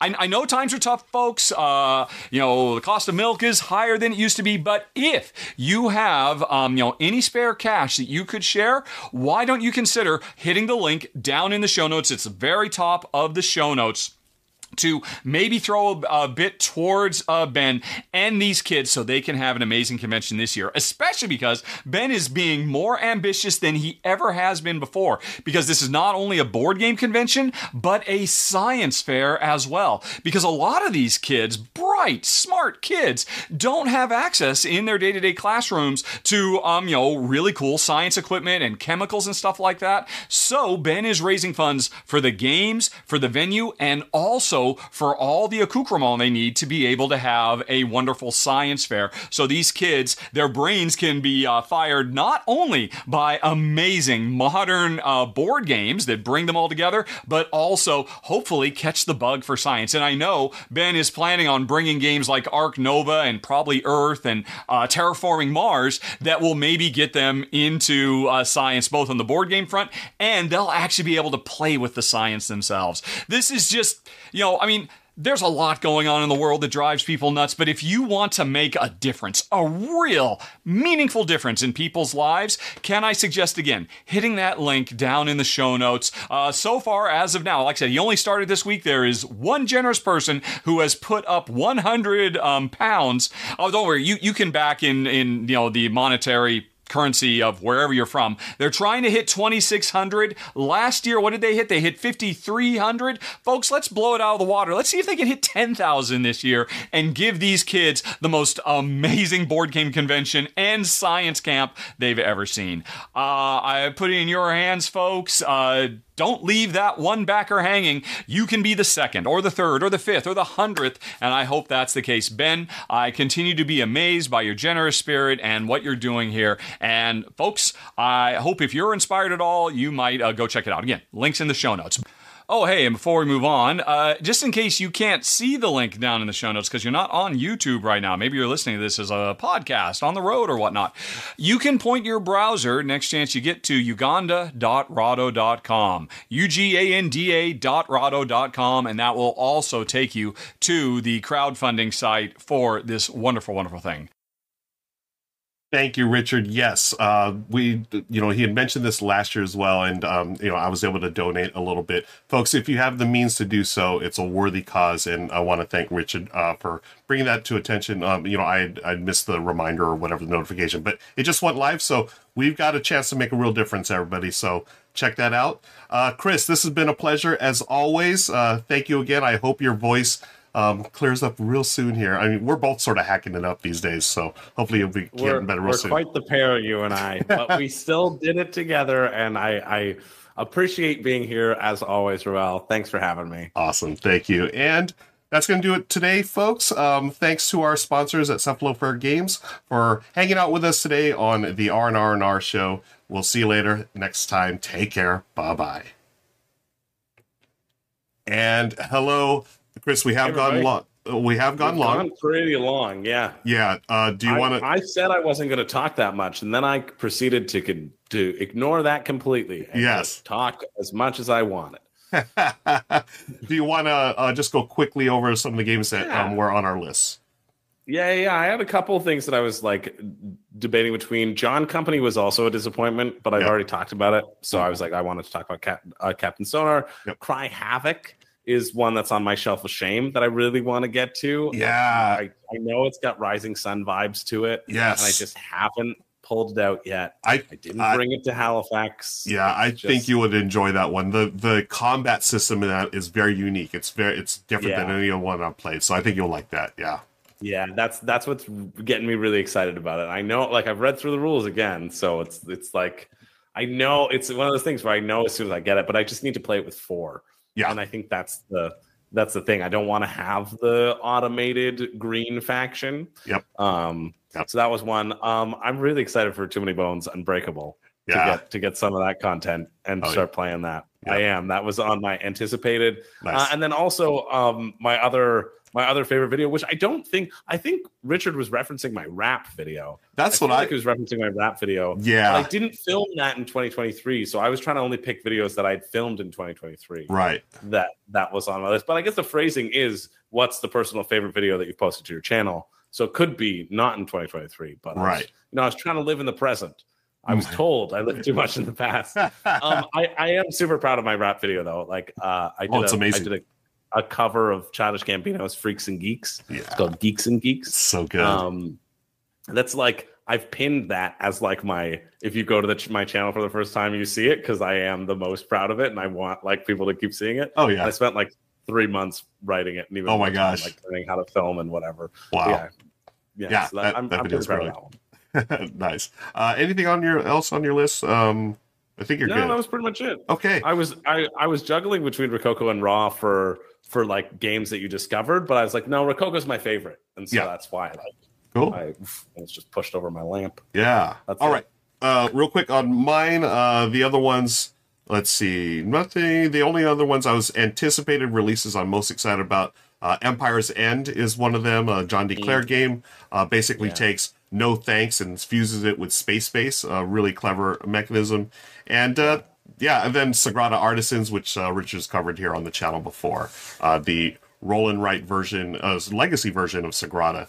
Uh, so yeah, um, I think that's going to do it. We've gone way over. Uh, Chris, thank you for your time as always. And Yeah, everyone Thanks, in chat, chat, hanging out. yeah, thank you, chat, for hanging out. Why don't we uh, pick someone out to raid?